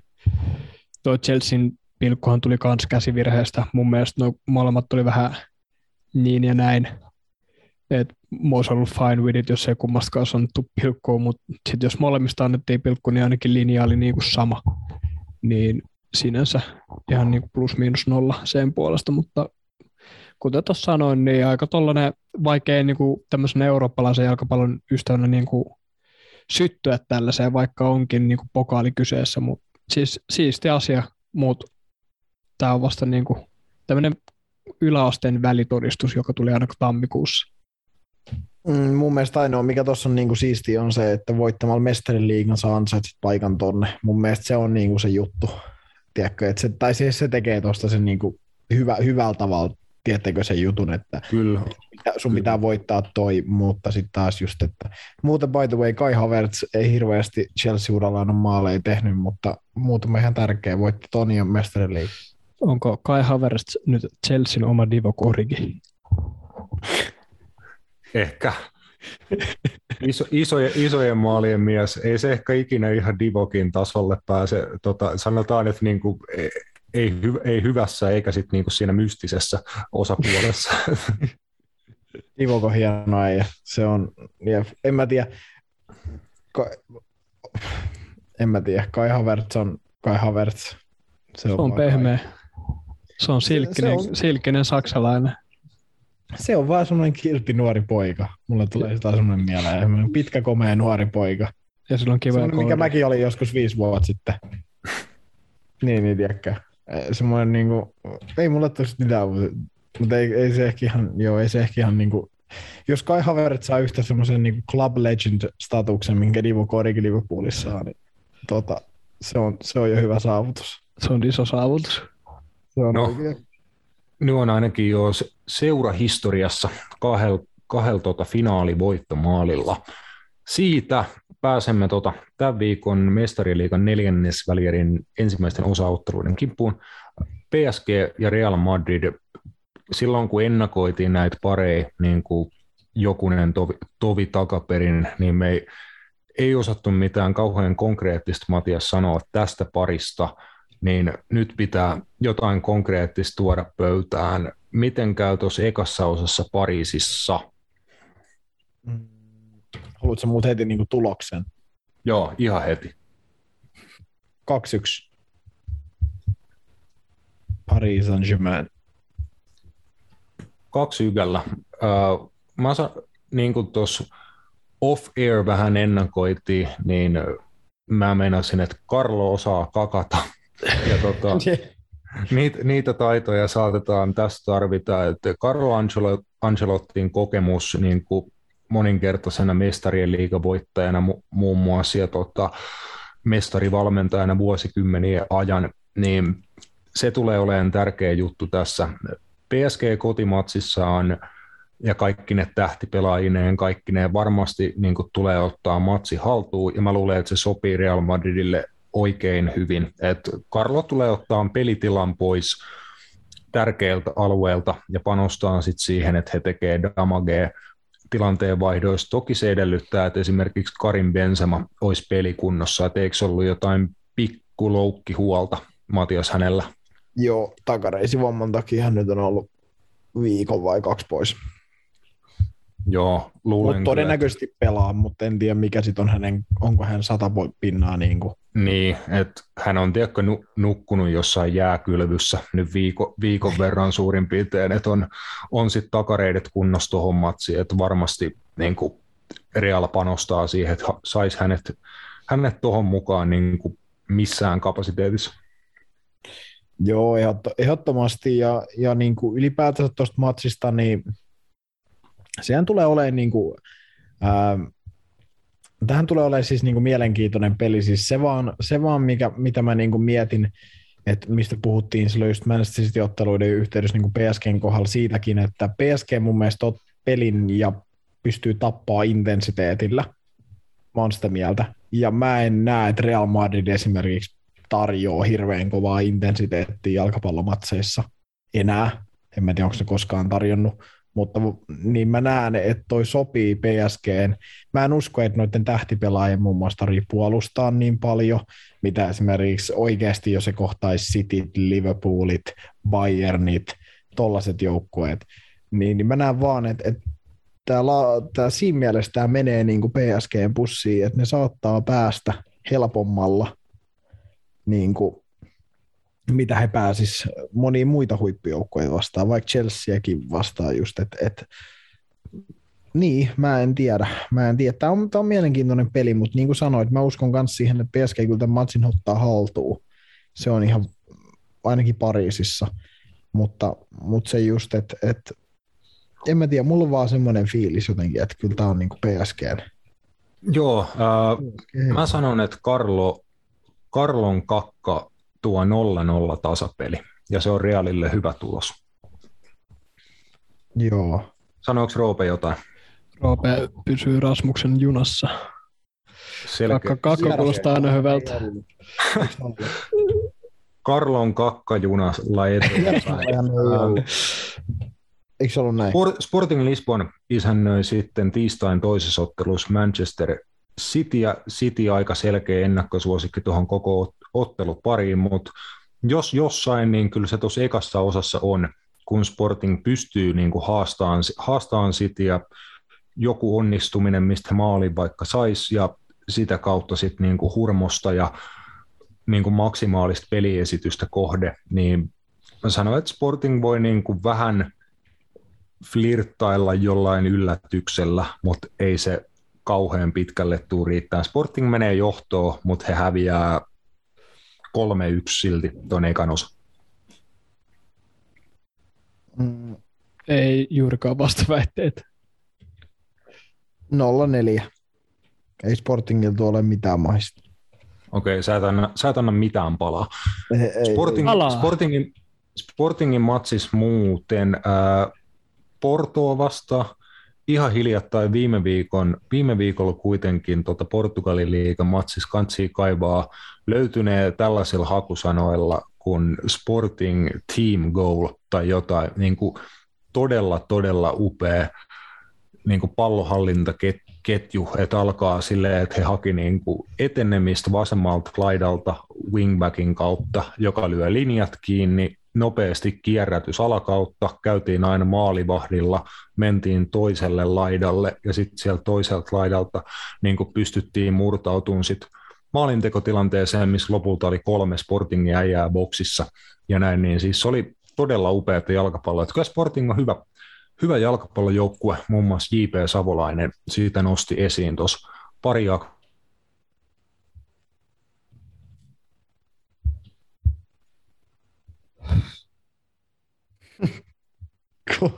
Kuollut. ei, vittu, oh, ei vittu, mä luulen, että meidän lähetys katkesi. Mä että mitä? Mutta se on ihan hyvä. Nyt se voidaan pälpättää tähän jotain erittäin hauskaa. Rasmus palaa, Rasmus tippu kuiluu. En tiedä milloin palaa. palaa tuota. Rasmus lähti Carlo Ancelotin kakkajunalla. Joo, Rasmus otettiin Carlo Ancelotin kakkajunaan silleen, että veti vaan ääni välähtäisi. Sportingista se puhui ja J.P. Savolaisesta.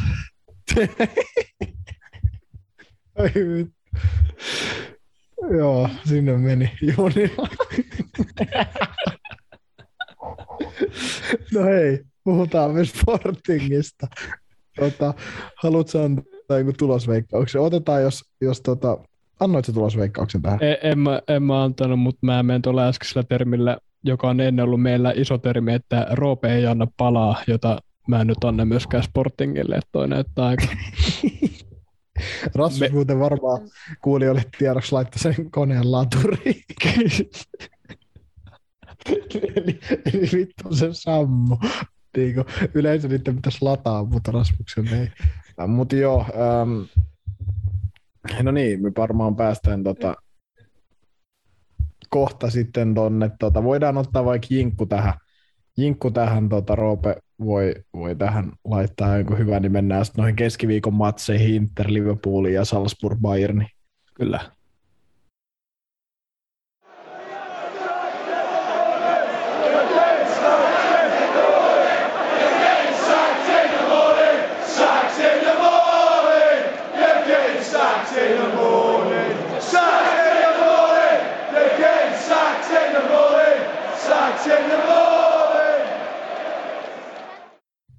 Oho ja hoho ja tämä elektroniikan kanssa lopu, loputon vitun työmaa tämä, tämä elämä, mutta tuota, te kulma saitte hyvää tilannekomiikkaa tuosta, kun me, meikäläisen sammu puhelin ja netti samaan lauluun ja katosin tuolta langoilta, mutta mä luotan, luotan teidän niin kuin, tilannekomiikkaan tässä. Kyllä, kannattaa. kannattaa. kannattaa. Mä, mä, odotan, mä odotan innolla, että mä pääsen kuuntelemaan, miltä toi kuulosti toi äskeinen, äskeinen osuus. Et mulla oli vielä, mulla oli vielä niin kuin semmoinen yllättävän niin kuin asiapohjainen ja puolijärkevä puheenvuoro menossa, mutta se kuoli ihan vitun täysin.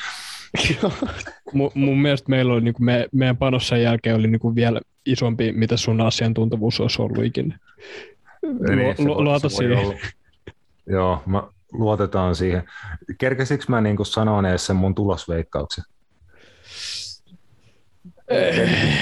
Kerkesikö mä sanoin, että se päättyy 1-3? Kai mä kerkesin. Joo, Joo se heti alku, heti alku. Niin, totta. Puhuit totta. IP Savolaisesta, niin sit sä, sit sä tota niin sanotusti... Joo, sitä varmaan mä yritin sanoa, että JPkin nosti sitä, että Sporting on niin hyvä jengi hyvä jengi, joka pelaa hyvää futissa, niin tota, mä luotan häneen sen verran, että annetaan se avausmaali Sportingille ja siitä eteenpäin. Mutta keskiviikon matseihin Inter vastaan Liverpool FC ehkä niin kuin pelillisesti mielenkiintoisin ja etukäteen niin kuin paras pari näissä neljännesvälierissä. Mahdollisesti, mahdollisesti. Uh, Inter viimeaikainen vire ei ole ollut ehkä ihan paras, niin kuin ollaan puhuttu, tappio, tappio tota Milanille toissa ottelussa ja nyt sitten Napolin kanssa tasan, eli, eli tota, kenraalit ei ole mennyt ehkä ihan niin putkeen. No toki Liverpoolin se Burnley-ottelu nyt ei varmaan ollut mitään, mitään suurta Mona Lisaa, mutta tota, kyllä ky, tämä on, on mielenkiintoinen peli. Mä näen, että, että eka osa kyllä aika paljon tulee näyttää sitä, että, että mikä niin kuin, onko niin kuin Interistä oikeasti haastaa tai mahdollista mennä jatkoon. Siis vaikka, vaikka he niin kuin häviäisikin tämän tai tämä päättyisi tasan, mutta lähinnä se heidän pelillinen panos kiinnostaa, että miten he tulee niin kuin lähestyä ja miten he pystyy haastamaan Liverpoolia. Et se on mun mielestä ehkä se isoin, että, että niin kuin kaksi eri tyyliä. Inter kuitenkin niin kuin, heidän eurohistoria viime vuosin tiedetään, se on ollut ihan karsea. Niin, niin just se, että nyt heillä olisi kyllä niin kuin paikka näyttää, näyttää ja ehkä ottaa aika isokin niin kuin, niin kuin selkänahka, jos se tämän pystyisi, pystyisi voittaakin jopa. Kyllä, että se mikä tuosta niin jonkin verran vaikeampaa Interin kannalta tekee, on, että heillä on ollut tosiaan niin kuin ihan hirveä tämä ohjelma, ohjelma tässä viime aikoina, että heidän kolme edellistä matsia, nyt oli tosiaan paikallismatsi AC Milaniin vastaan, sen he hävis, sitten voitti Josen Sudet 2-0 Copa Italiassa ja nyt tuo 1-1 tasapeli viime kierroksella Napoli vastaan Serie puolella, että kova on Interillä ohjelma ja tota, heidän pitää kyllä se niin paras, paras kunto saada, saada kentälle keskiviikkona Liverpooliin vastaan, että pystyy niin kuin oikeasti haastaan pelillisesti, mutta jos, nä, jos näin on, niin kyllä siitä mielenkiintoinen taisto, taisto varmasti saadaan. Että viimeksi nämä joukkueet on kohdannut tässä samassa vaiheessa Mestarien liigan neljännesvälierissä 2008. Et kattelin just tuossa sen otteluparin tota highlightteja, että se päättyi 3-0 yhteismaaleen Liverpoolin voittoa. Molemmissa otteluissa tota, Interpelaajat sai punaisen kortin, että muun muassa Marko Materazzi sai siinä ekassa osassa Fernando Torres filmas hänet ulos kentältä, hankki Materazzille kaksi keltaista korttia aika lyhyen ajan sisään, niin ehkä siitä on jotain, niin kuin mitä Interin kannattaa välttää, että jos he niin kuin 11 miehellä pystyy tuon ekan matsin vetämään, niin siinä on ainakin jo ihan hyvä alku. Joo, Arturo Vidaluuni vaan, niin, niin alkaa, alkaa tota, punakortit viuhuu. En mä tiedä, Joo. se on mielenkiintoista tähän Interille, että ketä siellä lavaa. Heillä on muun muassa niin hyökkäyspäähän, hyökkäyspäähän jonkin verrankin pelaajia. Just, no Lautaro Martinez on sata varma, mutta just että avaako esim. Medin Dzeko vai avaako esim. Alexis Sanchez. Mm, melkein jopa lähtisin, lähtisin peluttaa Alexis Sanchezia. En tiedä, miksi mulla on vaan semmoinen fiilis, että ehkä liikkuvampi hyökkääjä saattaisi tuoda, tuoda Liverpoolin korkealle linjalle enemmän ongelmia kuin Edin Dzeko. Niin kuin varsinkin niin kuin tässä matsissa. Te... Mm. Se on Mä- mielenkiintoista. Mä luulen kyllä, että Li- Liverpoolin topparit, no Van Dijk on varmasti heistä toinen. Mä luulen, että Ibrahima Konate avaa hänen vierellään keskiviikkona, koska Joel Matip, kun pelaa niin kuin pari, pari matsia viikkoa, niin yleensä sen kolmannen, kolmannen hän kyllä sit huilaa. Niin, niin uskon, että toi Konate, Van Dijk, topparipari on niin fyysinen, että Sekonkaan he pärjää ihan hyvin. Tuossa on kyllä idea, että Martinez Sanchez voisi olla vähän tämmöinen erilainen kärkipari Interin kannalta, mutta sä tiedät Matias ehkä paremmin, mutta mitä mä oon kattellut, niin eikö Interillä ole aika niin kuin setti toi kokoonpano, että se on yleensä niin kuin sama. Kauheasti ei tule avauskokoonpanoon muutoksia, että se on noin wingbackit, Dumfries, Perisic, keskikentän kolmikko, Varella, Brozovic, Chalhanoglu, toppari kolmikko ja sitten kärkipari. Et yle aika samanlaisella avarilla he vetää matsista matsiin, mikä on tietenkin hyvä asia, mutta sitten otteluruuhkas niin kuin voi tietty näkyä väsymystä. Joo, periaatteessa en tiedä, en, en tiedä saanko yhtään väärin tai edes kovin montaa, niin pystyisin jo nimeämään Interin avauskokoonpano Liverpooliin vastaan niin kuin tässä, ja se on about just toi. Todennäköisesti se on Ha- Handanovic, Bastoni, De Vrij, Skriniar, Dumfries, Perisic, Chalanoglu, Brozovic, Barella, ja mä sanon sen Sanchez, Martinez, kärkipari, että eipä tuossa niin kun ajatellaan Napoli-otteluun, niin muutu, muuttunut oikeastaan, kun sitten Bastoni tulee tuonne vasemmaksi toppariksi ja Sanchez piikkiin, että ei. Ja, ja ei siellä oikein. Arturo Vidal voisi ehkä aloittaa keskikentällä, mutta mä en usko. Hänenkin tota, toi... Varmaan Chalhanoglu, Chalhanoglun tilalla. Niin, se, se voisi olla, mutta mä en jotenkin, mä näen, että Inter tässä ekas, ekas osassa kyllä, kyllä niin lähtee ottaa enemmän aloitteita kuin mitään Fillillä. Ja, ja Mm. siksi mä uskon, että se voisi olla jopa tokasosassa loogisempi vaihtoehto. Että, että joku niin kuin Chalanoglun se hyökkäyspään osaaminen uhrataan mahdollisesti sitten työtelijäämpää keskenttää, jos he tästä hyvän tuloksen saa, mutta, mutta joo, se on, miele- se on mielenkiintoista. Se on mielenkiintoista ja mä muun muassa kun puhuin niin kuin Alexis Sanchezistakin, niin hän on ollut tosi hyvä tällä kaudella. Ratkaisi jo, ratkaisi jo Interille yhden pokaali, pokaalin tosiaan tota, ää, Juventusta vastaan Supercupissa ja teki muun muassa Josen, Josen Susia vastaan, vastaan kans maali, maalin, kun hän voitti 2-0. Et Alexis Sanchez voisi olla kyllä semmoinen, jos hän vähän syttyisi, tiedätkö, entisenä Arsenalin valioliikapelurina, niin hän voisi olla niin kuin semmoinen, että hän voisi Martinezin kanssa olla jopa silleen niin kuin aika, aika tappavakin duo tarvittaessa. Joo, kyllä, kyllä mä näen, että niinku tuommoiset teknisesti ja muutenkin niinku huipputaitavat, liikkuvat, ovelat hyökkääjät on niinku enemmän tota uhka Liverpoolin puolustukselle kuin sit Tsekon kaltaiset niinku tämmöiset fyysiset boksipelaajat ja, ja näin, niin kyllä Matipi ja Van Dijkin sinne heidän ohi tai heidän välistään pystyy niinku ennemmin tämmöiset pienikokoiset vikkelät kaverit puja, pujahtaa. Joo, ehdottomasti. Ja, ja jos Liverpool pelaa just tuttuun tapaan, niin kuin aina pelaa, niin korkealla linjalla, niin mennään vaan, että Edin Dzeko ei kuitenkaan ole fyysisesti enää semmoinen peto, että jos sä hänellekin yrität pelaa niitä pitkiä palloja, just niin kuin puhuit Van Dijkia tai vaikka Konateen vastaan, niin ihan välttämättä Zlatan Ibrahimovic ei voittanut Konateen vastaan hirveän montaa niistä palloista, niin en mä usko, että Edin Dzekokaan, että se mä näen, että Interin kannattaa enemmän panostaa siihen tilaa, mikä todennäköisesti Liverpoolin, Liverpoolin niin kuin linjan takana on.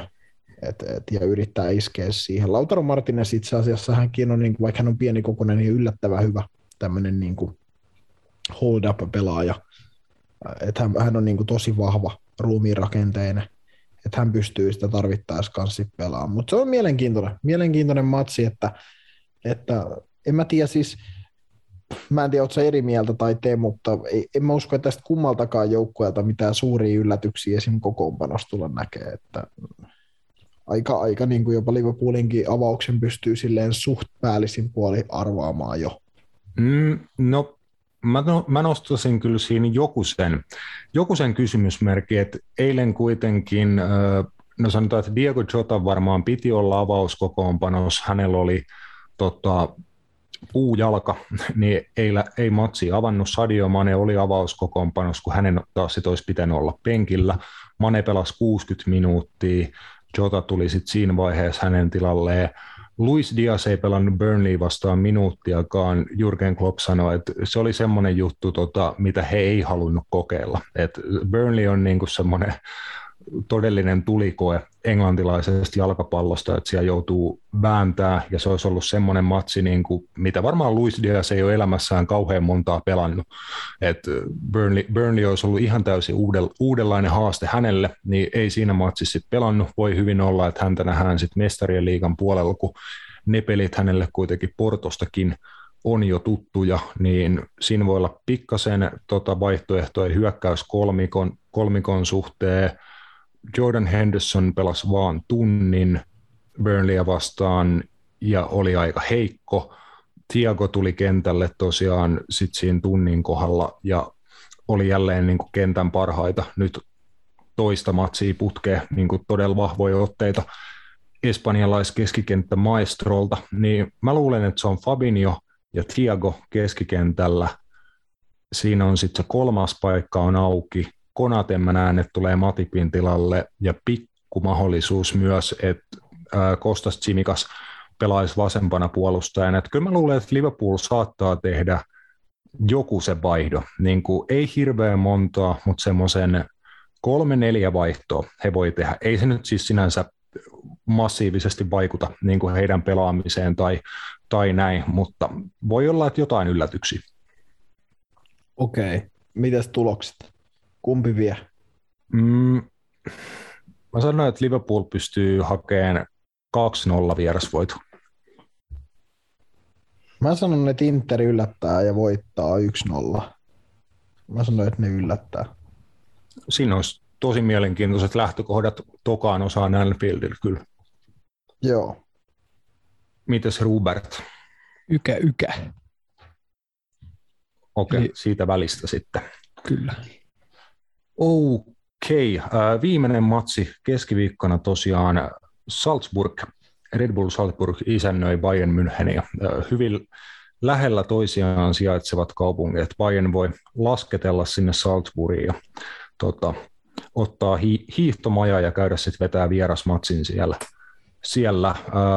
Mennään suoraan tulosveikkauksiin. Bayernin pitää parantaa viikonlopun Bochum-nöyryytyksestä –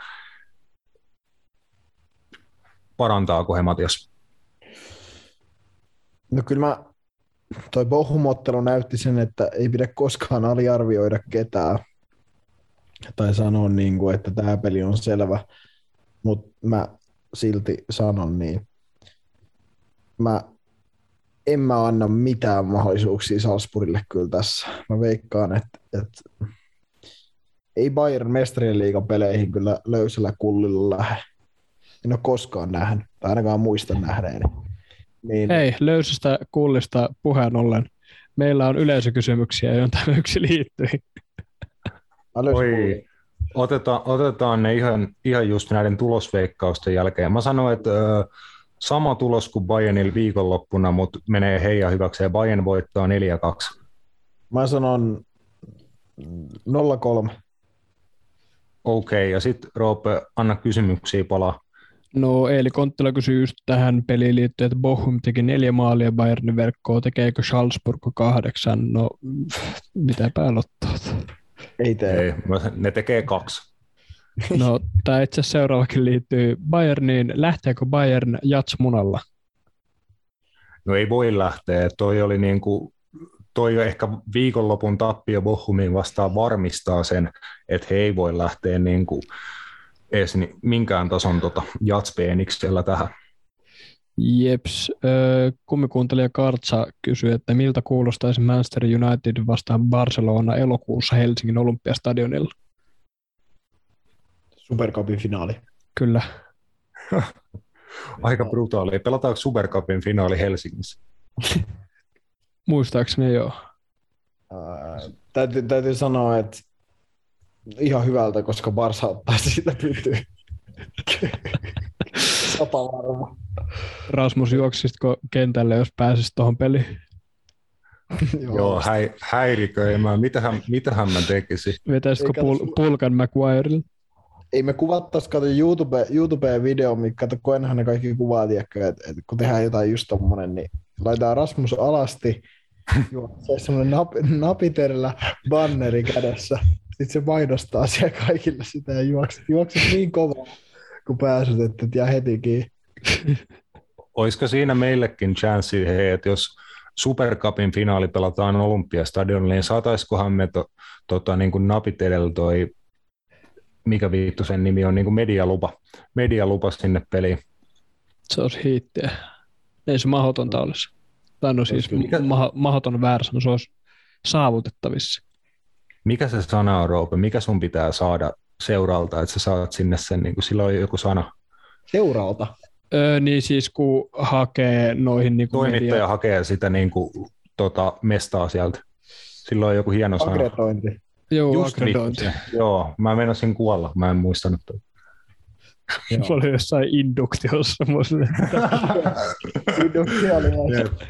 Joo, Joo, no, akkredi, akkreditointi voisi vois olla meillekin mahdollinen sit Super Cupin finaaliin. Toivotaan, että siellä on joku todella hulvaton Barcelona, tota West Ham tai joku. Jos joku me laitetaan se nyt jo vetämään, niin me saadaan se. Mutta meillähän, meillähän on siellä Eurooppa-liigan finaalissa tota West Ham ja Barcelona, niin siitä Jep, saadaan sitten jompikumpi nähdään Helsingissä elokuussa. Kyllä, Oi. kyllä. Oliko muita?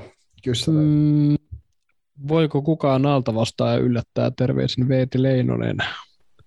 Mikä riippuu, mikä on alta vastaajan määritelmä. Vähän tuossa kun FPL-jäbisten kanssa puhuttiin, niin kyllä me niinku ujosti nostettiin ajaksia. Et jos hyvä arpa tulee, niin ajaks voi pitkällekin mennä. Niin, Niin, no, no. se, se riippuu, mikä on alta vastaaja. no mutta semmoinen lähtökohtaisesti lasketaan nyt pois rea- realista Cityin, PSG, Bayerniin, Chelseain, Liverpooliin. Uno, unohdanko mä jonkun? Manu. En mä unohtanut sitä. Mm, no kyllä Manu, Manu, ja Tiko, kyllä Manu ja Tiko kyllä kelpaa alta vastaajista tässä kilpailussa tällä Niin, no, hetkellä. mä sanoin, että no, Interistäkin tietää. niin Inter oli se mulle, että niillä on on potentiaali. Jep. Jep, ja on, on, on Interkin toki tuossa, kun on jo toi eka pari Liverpoolia vastaan, niin jos se aika, aika kova temppu heiltä vaikka välieriin asti mennä, niin, niin, niin no mä sanon, että jos joku pitää niin kuin yllättäjä alta vastaan ja musta heppa nimetä, niin mulle se on ajaksi, ajaksi tosiaan, mutta on tuo nyt mu, muutama muukin niin kuin orastava. Joo.